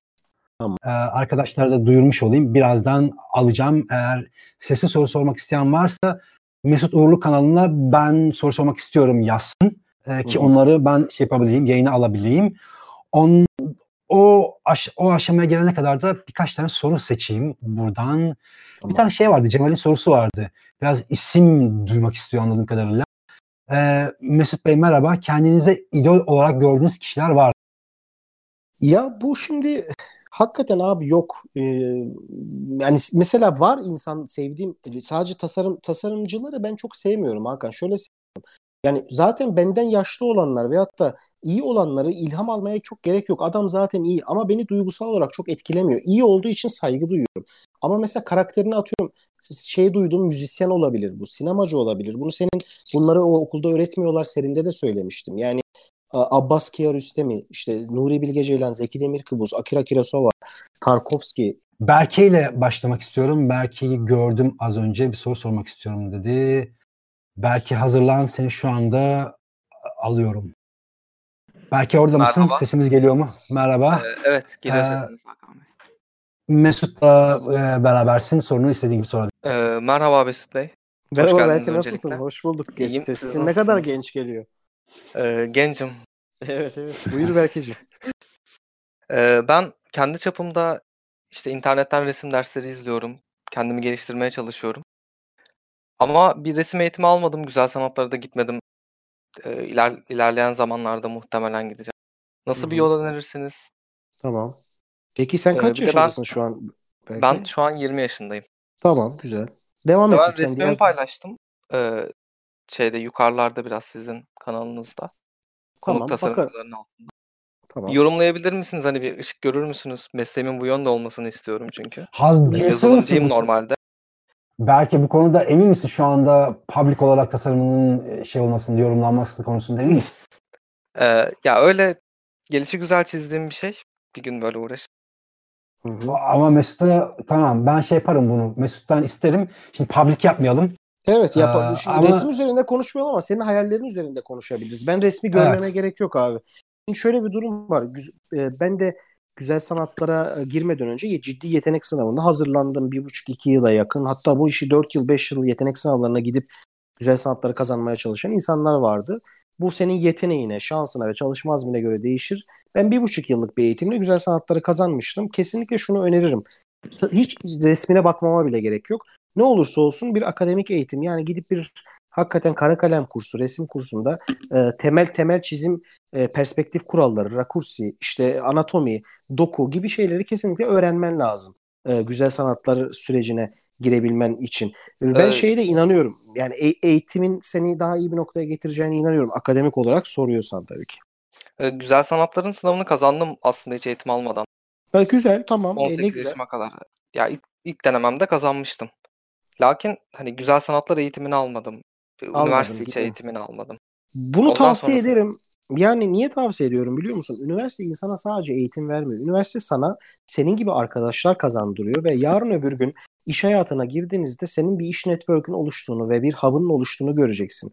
Yani senin gibi yetenekli insanlar iş kuracak, farklı alanlara yönelecek. Dolayısıyla sen zaten onlarla çalışmaya başlayacaksın. Üniversite sana gerçek dostları veyahut da nitelikli insanları bir arada görme şansı tanır. Ve senin gibi hayalleri olan insan üniversitede o bölüme gelir. İş hayatı öyle değildir. Mesela iş hayatında bazen seninle hiç alakası olmayan, hayalleri seninle aynı olmayan bir adamla yan yana oturabilirsin. O kazara o departmanda muhasebeci olmuştur veyahut da e, başka hayallerle oraya gelmiştir. Tasarımcıdır ama senin gibi düşünmüyordur ama üniversite ortamı her üniversitenin kendi kültürü olduğu için senin gibi insanları bir arada bulmanı sağlar. Bu da sana ciddi bir enerji getirir. Çünkü sen kıyas yapmadan gelişemezsin. Diğer arkadaşlarını görmeden egolarını da e, törpüleyemezsin. Onlarla rekabet etmeden e, şeyi de öğrenemezsin. E, iyi olmayı da öğrenemezsin. İnsan tek başına bazen hiçbir şeye yetemiyor. O yüzden birbirimize ihtiyacımız var. Kesinlikle bir yerde olmanı tavsiye ederim. 4 yıl, 5 yıl artık ne kadarsa bu lisans eğitimi. E, o ruhu solumanı isterim. Berke Çok teşekkür ederim katıldığın için. Rica İyi ederim. İyi akşamlar diliyorum. İyi Görüşürüz. akşamlar. Aa, bir tane daha canlı yayın konu alacağım. Ee, bir saniye bekleteceğim. Kim vardı? Onu bulmam lazım şeyden. Ee, Alperen galiba burada. Alperen Şahin. Alperen Şahin biraz sonra yayına geliyorsun. Hazır. Alperen orada mısın? Olmadı. Neden olmadı? Çünkü galiba kendisinin mikrofonu açık değil. Ee, neyse başka bir soru alalım. Hazır olduğun zaman haber verirsin tekrar almaya çalışırız. Ee, Alperen başka kim vardı burada? Ha. Aa, bakalım soru sormak istiyorum. Bay Laklakan. Bay Laklakan. Senin yayının oldu. Hazır ol. Şu an seni açıyorum. Aa, Sörmut, Rolls. Bay Laklakan. Orada mısın? Buradayım. Merhabalar Mesut Bey. Merhaba. Ha, merhabalar. Laklakan. İsmin nedir? Ben Cenk. Cenk Özmen. Cenk. Memnun oldum Cenk. Hoş Ee, geldin Cenk. Merhabalar, hoş bulduk. Size şeye sormak istiyordum. O font tasarımını ve kaligraf olan kişi sorusunu soran ve kaligraf olan kişi benim de. Ben Hı hı. şeyleri çok takıyorum bir çalışma yaparken. O fontun yansıttığı duygular olsun, keskin hat olup olmaması olsun. Mesela şu anda bir tane yer rock grubu için albüm kapağı tasarımı yapmaya çalışıyorum. Ama çok içinden çıkmaz bir hale aldı. Çünkü çok fazla takıldığım için hiçbir fontu seçemedim. Sonuç olarak onları değiştireceğim. Ama hala seçemedim tam olarak. Valla e, ha, buyur. Poster çalışmanızı gördüm. Biraz da o hava var benim şeylerimde, albüm kapaklarımda. Hı hı. Siz nasıl yapıyorsunuz o posterde çalışırken font Ya, tasarımlarını? E, Ben de ilk zamanlar hep tabii ki font kullanıyorum. Pardon şey Yani- e, Mesut pardon ya başlamadan e, Cenk çok- teşekkür ederim yayına kapa- e, katıldığı için. Ben seni sessiz alayım. E, sorunu cevaplayacak e, Mesut. Çok sağ ol. Tamam, teşekkür ederim. İyi Ee, akşamlar. Şimdi e, ben ilk ilk zamanlar ben de Cenk gibi font arıyordum. Sürekli bir mesela iş yapacağım. O fontu ona uydurmaya çalışıyorum. Sonra bir süre sonra e, tasarımcılıkta ve yani gözüm ilerledikçe aslında hiçbir fontun benim işimin ruhuna uymadığını anladım. Yani şöyle düşün. e, bir süre sonra fontu kendin yapmaya başlıyorsun. Yani arıyorsun arıyorsun istediğin gibi yok. O zaman diyorsun ki ben zaten tasarımcıyım fontu da yaparım. Ben böyle başladım bu işlere. Yani e, önce posterlerinin fontunu yaptım. Sonra fanzinin fontunu yaptım. Sonra bir müşteriye font yaptım. Font yaptığımdan kastım. Bazen sadece başlık için bir font tasarlıyorum. Yani atıyorum orada diyelim ki elma yazıyor. O elmayı e, tipografik olarak yazıyorum ve diğer harfleri yazmıyorum ama o ona özgün, o işin briefine, doğasına, ruhuna uygun bir iş oluyor. O yüzden bazen font ararken şeye de takılmayın. Kaligraf arkadaşlar da varmış zaten. Direkt olarak kendi fontunuzu o işin ruhuna uygun olarak tasarlayın. İşin içinden Evet. çıkılmaz bir hal aldığında da e, font araştırmak yerine konunuzla ilgili atıyorum işte diyelim ki rock grubu. Rock grubuyla ilgili daha fazla müzik dinleyin. Rock grubuyla ilgili kıyafetleri inceleyin. Daha önce yapılmış posterleri inceleyin. Bu bütün inceleme sizin gözünüzü ve zihninizde yeni bir font oluşturacaktır.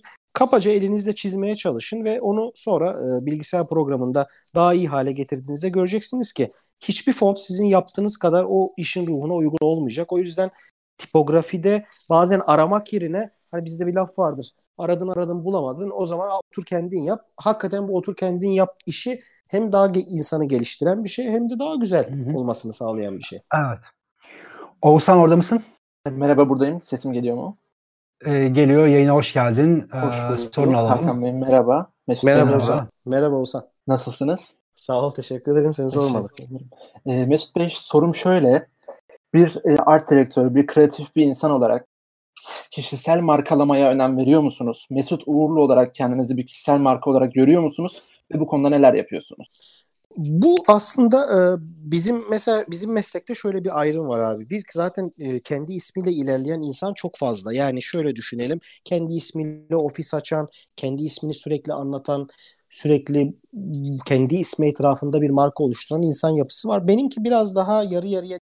Çünkü ben kendimden ziyade yarattığım markalarla kendimi anlatmak ve tanıtmak isterim. Yani merhaba pazartesi biz Emre ile Emre Mesut iletişim tasarım ofisi yapabilirdik ama biz istedik ki bir kişi yani bir kişi üzerinden bizi değerlendirmesinler, bir sistem üzerinden değerlendirsinler. Dolayısıyla seyyar sesleri oluştururken de ben hep bunu düşündüm. Ben istiyorum ki ben bir sistem yaratayım ve o sistem kendisini tanıtsın ve kendi gerçeğini yaratsın. Çünkü bir insana bağlı kalmak birazcık sürekli olarak egolarınızı beslemek zorunda e, da hissettiriyor. Ben sürekli egolarımı beslemekle uğraşamam. Kendimi doyurmakla uğraşamam. Evet kendi kişisel tanıtıma önem veriyorum ama e, bunun sebebi şu. Ben terzi gibi e, kendi işimin kaynağını yapabilen birim olduğum için gittiğim her söyleşide ya da yayınladığım her işte kendimi de anlatmak durumundayım. Çünkü kendimi anlattığımda kendi firmama ve yaptığım markalara insanları yönlendirmiş oluyorum.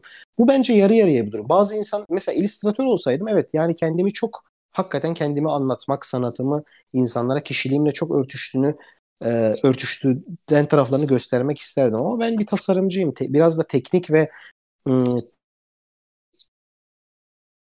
e, ticarete ve tüketime dayalı bir iş. Mesela benim ismimin önemi burada şöyle. Sadece is, işimi iyi yaptığımın bilinmesi e, çok önemli ve e, benim ruhuna gerek yok. İşini iyi yapan birisi ve bu kişinin yarattığı markalar, kendi şirketi veyahut da kendi oluşturduğu bütün sistemler güvenilirdir. Bu insanla çalışılabilir imajını ver vermek benim tek amacım budur.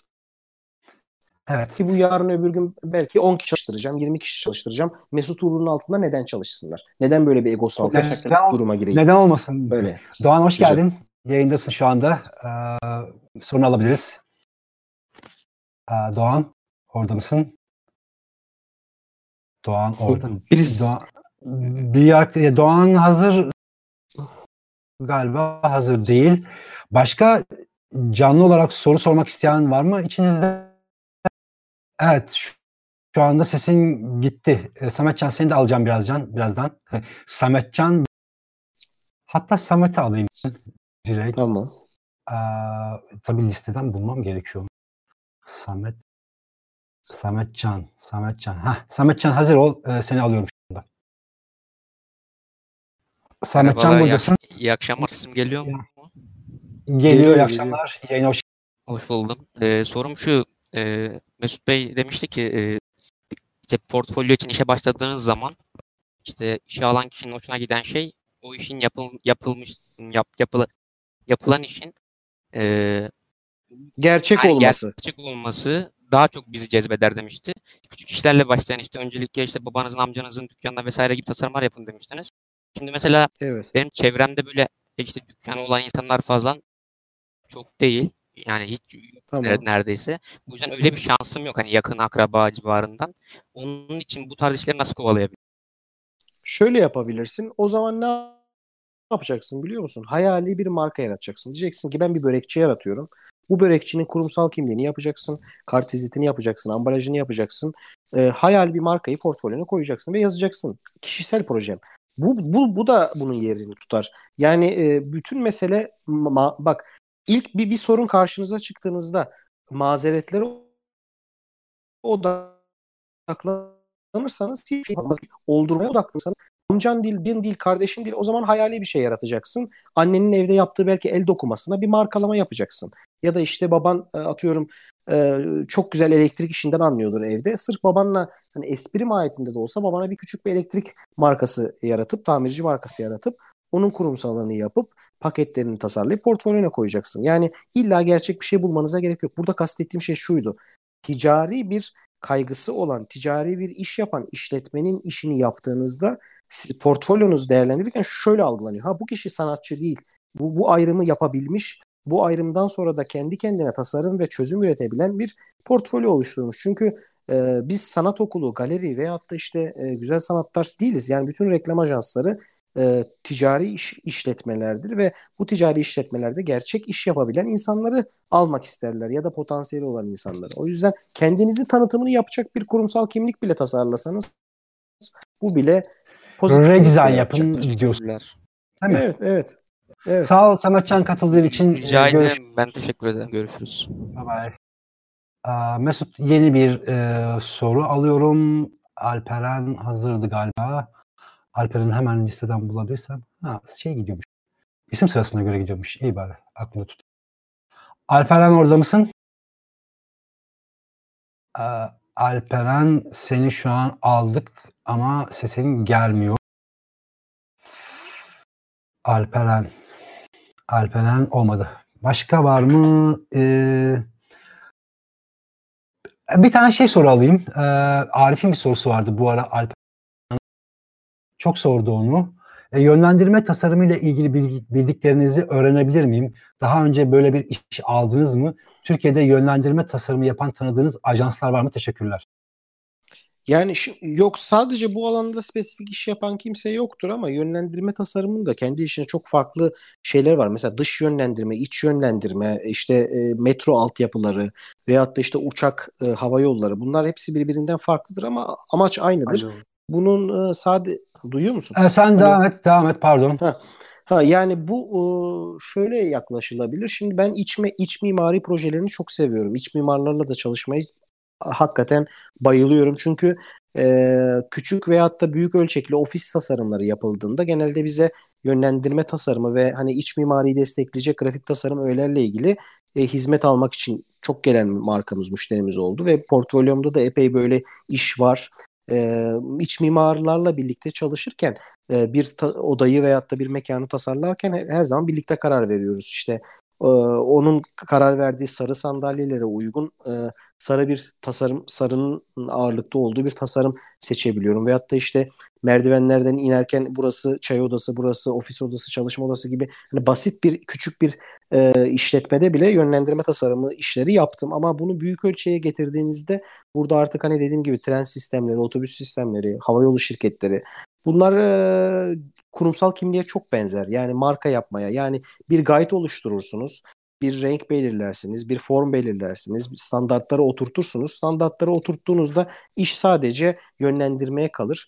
Bununla ilgili Türkiye'de sadece bu işi yapan bir firma var mı bilmiyorum. Ee, varsa da e, bu biraz işin kreatif değil, çok teknik bir alanına girer. E, işin içine birazcık kreativite katmak gerekiyor. Özellikle Pinterest'te son dönemde biliyorsunuz artık iç mimari grafik tasarımla çok birleşti ve o tarz çok iş var. Bize de çok iş geldi. Evet. Ben biraz daha işin ofis kısmında yer aldım. Hani büyük sokak yönlendirmeleri, mesela fuar yönlendirmeleri yaptım. Büyük fuarlar, etkinliklerin katılımlarını atıyorum işte. Kristal Elma'nın mesela diyelim ki yönlendirme tasarımı ve bütün marka tasarımını yaptığınızda işin içinde yönlendirme de vardır. Ya da bir gençlik festivalinin. E, bu kendi içinde çok farklı alanlara yayılır ama tek bir tasarımcı bunları yapabilir. Birbirinden çok farklı değildir yani. Evet, Alperen Şahin seni alıyorum şu anda. Ee, Alperen duyuyor musun bizi? Merhaba, sesim geliyor mu? E, geliyor. İyi akşamlar, hoş geldin yayına. İyi akşamlar, hoş buldum. Merhaba Ee, Alperen. Merhaba, merhaba Mesut Buyurun. Sorumu sorayım. Ee, bir şirketin grafik tasarım departmanında çalışabilmek için nasıl bir yol izlememiz gerekir? Örneğin Güzel Sanatlar resim mezunu biri iki yıl grafik ajans, grafik e, reklam ajansında çalıştıktan sonra bir şirketin grafik tasarım e, departmanında çalışabilir mi acaba? Dediğim Onu gibi bunun için tek yol şu. Ee, sizin kime portfolyo atarsanız atın kimse sizin okulunuza şeyinize o kadar takılmaz. Mesela grafik operatörü olarak ya da grafik tasarımcı olarak iş bulmak istediğinizde e, sizin daha önce bu programlara hakim olup olmadığınızı gösterecek e, doneleri ararlar. E, çok çok daha re- büyük reklam ajanslarında işler şöyle yürür. Ha bu büyük markaya hizmet etmiş mi? Tamam büyük markaya hizmet ettiyse bu çok tecrübelidir. Az tecrübelidir gibi bir ayrım olur ama tek yol hani hiç güzel sanatlar okumadığınız resim mezunusunuz ama elinizde piyasaya daha önce yaptığınız işler var.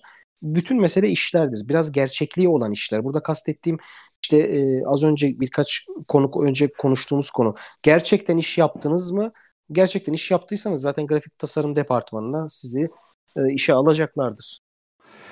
Arkadaşlar yavaştan yayının sonuna doğru gelmek üzereyiz. Ben Mesut'a artık son final, final sorusunu sormak e, niyetindeyim. Ee, Doğan hazırsan alacağım. Emin misin? Hazır, hazır, emin misin yani? Alınca olacak mı? Tamam okey. Alıyorum seni şu anda. Ee, son bir, bir soru daha alıyorum Mesut. Tamamdır. Ee, Doğan orada mısın? Merhaba bir ulaşamadık. Evet ya Doğan yayını şey yaptı. Ee, galiba onun mikrofonlarıyla ilgili bir sıkıntısı var. Olabilir. Aslında siz... Alo orada mısın Doğan? Neyse kusura bakmasın Doğan. Yavaştan artık şeye doğru geliyoruz. Ee, onun ismine? Sona doğru geliyoruz. İç Mimar Burak. Ee, olur. E, Canlı mı sormak istiyorsun yoksa e, tekst olarak mı sormak istiyorsun iç mimar Burak? Canlı. Tamam. O ben seni bir bulayım iç mimarı buradan. Okey. İç mimar Burak yayındasın. Hoş geldin yayına. İyi günler, kolay gelsin. Merhaba Sağ Burak. olasın. Merhabalar. Ee, benim şöyle bir sorum az önce beraber Yayın Evet. kesildi yalnız duyamadım. Ha, ben de alamadım yayın soruyu. Bir daha tekrarlar mısın acaba? tabii ki az önce siz de bahsettiniz. Ben Yayın gitti galiba Hakan. Acaba bas konuş mu? Evet tamam.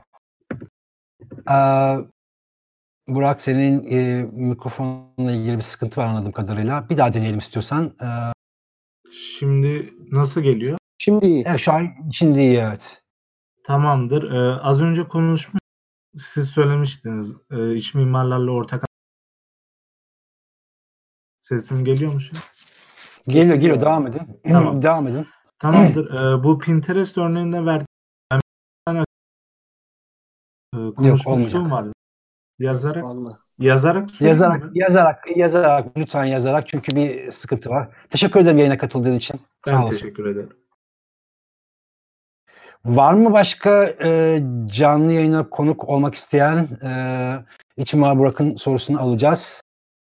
Rica ederim Doğan. Sıkıntı değil. Oluyor. Bu canlı yayın teknik aksaklıklar bende de oluyor. Bir sürü oluyor. Aa, ne yapıyorsun Mesut? Nasıl geçiyor yayın? Vallahi, Ee, vallahi abi ben e, bir güzel- üç ben saat hatta- oldu. Evet, bütün kötü düşüncelerden de uzaklaştım ha. Yani bu gündemin bütün o olumsuzluklarından uzaklaşıp e, böyle bir burada bir havuz oluşturduk kendimize. Çok eğlenceli. Ha. Benim açımdan güzel geçiyor. Sorular da güzel. Ya, Evet içeride çok enteresan insanlar var. Ben bilmiyorum çok e, kimler olduğunu. Mesela Emre ile tanıştım. Emre e, karakter. Karakter diyorum Emre sana kusura bakma. Gizemli arşive sahip. E, böyle bir takım içeride insanlar var. Yeni yeni tanıyorum. Sen de geldin. İşte güzel sohbetler oluyor. Bilgi paylaşımı evet. oluyor. İlk başta da dedim ya kendimi rahat hissediyorum çünkü e, yani kendi alanımızla ilgili bir insanların e, karşıda olduğunu bildiğim için çok rahat konuşabiliyorum. Şimdi bazen müşteriye toplantıya gidiyoruz. Adam e, diyelim ki şey e, ampul üretiyor. E şimdi bu adama bütün bu anlattığım şeyleri anlatamıyorum. Onun e, dünyasıyla ve onun teknik e, şeyiyle anlatmak zorundayım. Çünkü bir doktoru düşünün. E, Doktor hastaya teknik olarak anlatmıyor. Diyor ki öleceksiniz, iyileşeceksiniz, şudur budur. Şimdi buradaki durum da biz kendi içimizde meslektaşlar veya bu konuyla ilgili olan insanlar olarak konuştuğumuz için çok rahat hissediyorum. Güzel bir portal bence oluştu. Gelişeceğine Evet. inanıyorum. Valla her gün bir 10-15 kişi giriyor içeriye. Hani bazı arkadaşlar diyor ki içeriden şey efendim işte çok olmayalım, az olalım, öz olalım. Yok ben öyle düşünmüyorum. Çok yani olalım. yok yok. Korkmayalım. Herkes paylaşım. yani. Evet. Evet yani. Yani e, bunu şeyden de çok duyuyordum ben Mesut. E, birazcık da aslında YouTube bırakmama nedenlerden bir tanesiydi. Abi seni bulduk işte çok güzel bir sürü şeyini güzel paylaşıyorsun. Ama işte seni öne, paylaşmıyoruz başkasıyla gibi böyle evet. Yani bilgiyi saklamak gibi bir Bu ne bu ne biliyor musun var. abi? Bu ne biliyor musun abi? Böyle işte dediğin gibi bir bir, bir bakış açısı da şu. İnsanlar e, bir şeyi bulduklarında onu el tutarlarsa ve kimseye söylemezlerse o karakterlerine dair bir özellikmiş gibi bunu hissediyorlar. Yani ben buldum ve ben bunu tüketeceğim, başkaları tüketmesin. Halbuki hayat böyle bir şey değildir. Hayatı durduramazsınız. O seni engellese başka biri bulacaktır. Başka biri bulacaktır. O yüzden bilgiyi böyle gizlemek, saklamak gelişimi de durdurur, öldürür. Yani böyle insanlar zaten gelişemez Hakan. Bir yerde e, tıka- tıkanır kalırlar yani. Mesut bugün e, senin e, e, meslek hayatındaki önemli özellikler grafikerler meslek kuruluşu diyorum ben eski adet ama düzelt Evet. beni. Güzel. GMK'nın GMK'nın yönetim kurulundasın. Bu, bugün o konulara hiç giremedik. Evet evet uzun konular. Birazcık bize şey yapsana. Böyle bir bri- briefing böyle kısa bir anlatsana. GMK nedir? Ne yaparsınız? Kimleri bekliyorsunuz? Nasıl işler Abi, yapıyorsunuz? şimdi şöyle GMK'nın e, dışarıdan şöyle bir algısı da var. Şimdi grafikerler meslek kuruluşuna herkes üye olabilir mi? Grafikerler meslek kuruluşuna herkes üye olamaz. Grafikerler meslek kuruluşuna üye olmanın tek şartı ve en önemli şartı bu alanda e, akademik olarak bir bu, bu tarz bir lisans programından mezun olmuş olmak ve artı olarak meslekte e, belli bir tecrübe ve belli bir bilinirliğe sahip olmak ve aktif olarak iş hayatına devam etmek. GMK'nın en önemli durumu budur. Şimdi bazen dışarıdan eleştiriler gelir. GMK neden işte belli bir e, şeye sahip? Ya zaten GMK olmasının sebebi budur. Meslekte profesyonel olarak kendini kanıtlamış, sürekli olarak aktif olarak işler yapan, bilinen, bilinmese bile e, kendi alanında bir iddiası olan insanların bir arada olduğu ve ee, Ama siz bizim... şey değilsiniz. Profesyonel profesyonel grafikerler meslek kuruluş değilsiniz. Grafikerler meslek kuruluşu. Tabii tabii. Yani öyle bir, ya. öyle bir ya bu bu e, şimdi onu değiş, onu aşmak için şöyle bir şey yaptık. Öğrenci üyeliği diye bir sistem getirdik 3-4 sene önce. Bu da nedir? Hali hazırda güzel sanatlar, görsel iletişim fakülteleri işte bizim alanla ilgili olan tüm alanlarda okuyan arkadaşlar gelip bize üye olabiliyorlar. Bu da onların e, bu hub içerisinde olmasını sağlıyor. Şimdi bizim üyelerin şöyle bir özelliği var. Yani biz GMK olarak ne yapıyoruz? GMK şahısların üye olduğu içerisinde şirket tüzel kişilik veyahut da işte kamuyla bir alakası olmayan sadece şahsı tanıtan şahsın orada yer aldığı bir kurum. Dolayısıyla siz benim bir şirketim olabilir. Adı Merhaba Pazartesi'dir ama ben orada temsili olarak Mesut Uğurlu olarak oradayım ve Mesut Uğurlu olarak yaptığım işlerden sorumluyum. Dolayısıyla ki, ki, ta, tasarım yatırımcıların tanıtımını yapan bir e, kuruluş olarak 40 sene önce kuruldu ve e, bu alanda üniversitelerde e, kendi içerisinde bulundurduğu e, tasarımcı hub'ını üniversitelerde söyleşiler yaparak, konferanslar düzenleyerek, portfolyo günleri düzenleyerek ve en önemli şey şu GMK Türkiye'de şunu yaptı. Grafikerler Meslek Kuruluşu'nun her yıl düzenlediği grafik tasarım sergisini gerçekleştirdi ve 40 yıldır bu senede bir kere olmak üzere bir fe- fest küçük bir festival gibi düşünelim bunu kristal elma gibi e, kendi alanında iş üreten tasarımcıların bireysel olarak katılabileceği bir yarışma organize ediyoruz. Aslında bizim en büyük görevimiz ve önceliğimiz bu. Bu yarışmanın içerisinde 15-20 adet kategori var. Bu kategori bizim kendi mesleğimizde üretilen, o yıl üretilen bütün işlerin sergilendiği büyük bir salonda açılışla gerçekleştirilip ödüllerinin verildiği ve yani büyük bir organizasyon düzenliyoruz aslında. GMK'nın en büyük özelliklerinden birisi bu. Ve kesinlikle biz yönetim kurulunda herhangi bir karşılık olmadan sadece ve sadece kendi gönüllülük esaslarımıza dayanarak e, GMK için çalışıyoruz.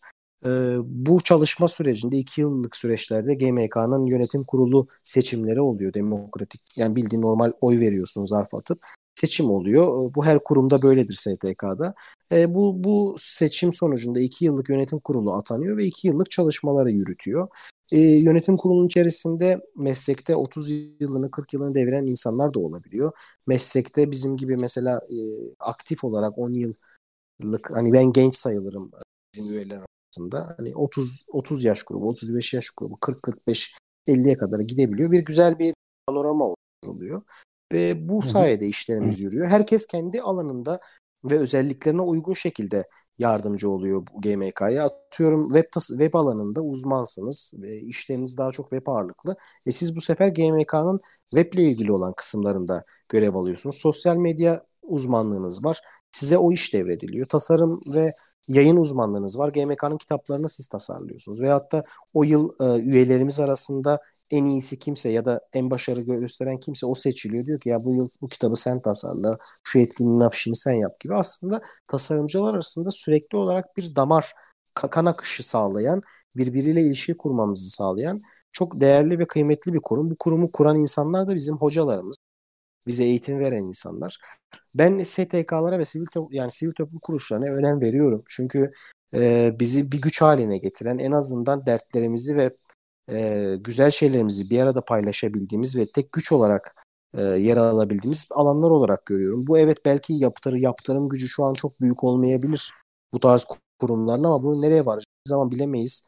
Mesleğimize olan saygımız açısından aslında bu tarz kurumlarda biz yer alıyoruz. Yani ben kendime ve yaptığım işe saygı duyuyorum ve bu saygınlığımın e, da getirdiği bir e, sorumluluk duygusuyla GMK'da görev yapıyorum. Evet. Son 6-7 aydır yurt dışında olduğum için tabii ki e, çok düştü benim e, oradaki yardım ettiğim e, efor. Ama e, ileride ne olacağını bilemeyiz. Tekrar e, gönüllülük esasına dayalı evet. olarak katılım sağlarız. GMK'ya çok kızıyorlar biliyorsun. Evet, genelde, evet. E, genelde kızıyorlar. Yani, kızılan. Biz de kızıyorduk ama, Evet. Ya, m- önemli bir kurum. Önemli bir kurum olduğu için akademik de bir tarafına akademik Evet. tarafa çok önem de verdiği için önemli bir kurum ve kızılıyor. Kızması normal. Çünkü Evet. önemli olduğu için kızılıyor. Mesela öğrenciler şey yapıyor. Bazen şikayet ediyor. Mesela Elmas şikayet etmiş ama bence öğrencilere daha ucuz demiş üyelik ücreti falan. Ya da ona benzer şeyler. Ya da şey oluyor mesela. e, alaylı olan e, tasarımcılara çok ilgi göstermediğinizi düşünüyorlar. Alınanlar oluyor. Evet biraz böyle hani sınıfsal Ne elitist bir bakışı va- var mı gibi bir GYMK'nın hani hep böyle sanki belli bir zümrenin e, kurumuymuş gibi görünen bir tarafı var. Biz de öğrenciyken bu eleştirileri bulunuyorduk. Zaten yönetim kuruluna girme sebebim de bu. Ben çok eleştiren ama bir yanıyla da ya evet eleştiriyorum ama bunun bu gerçeği benim anlayabilmem, öğrenebilmem için bunun içinde yer almam lazım e, sorusunu kendime sorduğumda gitmiştim. Kesinlikle şöyle bir durum var. Ee, öğrencilerin fiyatları ucuzlaştırılabilir. Milyonlarca insana biz üye yapabiliriz. Bu her kurumun e, kendi içerisinde bir çizgisi vardır. Bu çizgide bir sınırlar vardır. Neden bu sınırları aşalım? Bir standart belirledik biz ve bu standartlara erişemeyen insanlar evet bizi eleştirebilir. Doğrudur. E, o zaman e, bizi eleştirmek yerine bu standartları yerine getir ya da hiç buna katılım sağlama. Biz şey vaat etmiyoruz ki e, GMK olarak herkesi kapsayacağız işte. Biz diyoruz ki mesleğinde hakikaten mesleğine saygı duyan, meslekte aktif olarak iş yapan ve kendini e, iddialı olarak e, atfeden, e, akademik kariyeri olan yani aslında biz bir standart oluşturuyoruz, bir eşik oluşturuyoruz. Bu çok güzel bir şey. Bu eşiği neden düşürelim? E, fiyat Ama olarak üniversite bakıldığında- var işin içinde. Çok yetenekli, deneyimli alaylılar var. İşte den dolayı giremiyorlar mı pekala GMK'ya? Yok, yok, O öyle bir şey yok. Bilgi verir misin? Ha, üniversite olayı çok e, bizim kesin olarak istediğimiz bir durum değil. Şu isteniyor yani CV. CV'den kastım şu biz sadece CV'de şuna bakıyoruz üyeliklerde. Bu insan kaç yıldır mesleğin içerisinde? E, ben hani üniversite derken burada şunu kastettim. Genel olarak yönetim kurulu kadrosu hep güzel sanatlar çıkışlıdır. Yani 40 yaşındaki Evet, bir adamın da geçmişi. Yani o yüzden öyle bir algı var ama bu yönetim kuruluyla alakalı bir şey. Bizim üyelerimizin içerisinde e, bu alandan e, mezun olmamış ama alaylı olarak çok başarılı olup kendi üyemiz var ve bir sürü işimize de yardımcı oluyor ya da katılım Te- sağlıyor. O yüzden öyle bir tek şey yok, sınırlama yok. Tekrar böyle altın çizerek tekrar etmek istiyorum. Ee, grafikerler meslek kuruluşuna ben hep eski ismiyle söylüyorum kusura bakmasınlar. Ben de onu GMK'ya seviyorum. Güzel. GMK'ya e, üye olmak için diploma şart değil ama kariyer şart. Doğru Kariyer mudur? şart evet yani doğrudur. Evet. Ben de şimdi bu, bu arada buradan da açıklıyorum ama benim yönetim kurulu topu da tutabilir. O, o kanunu da tam öğrenmem lazım. Bak orada tam emin Ben değilim. okudum. Okudun mu? Ben yani okudum. ne diyor? Ha, okudum evet.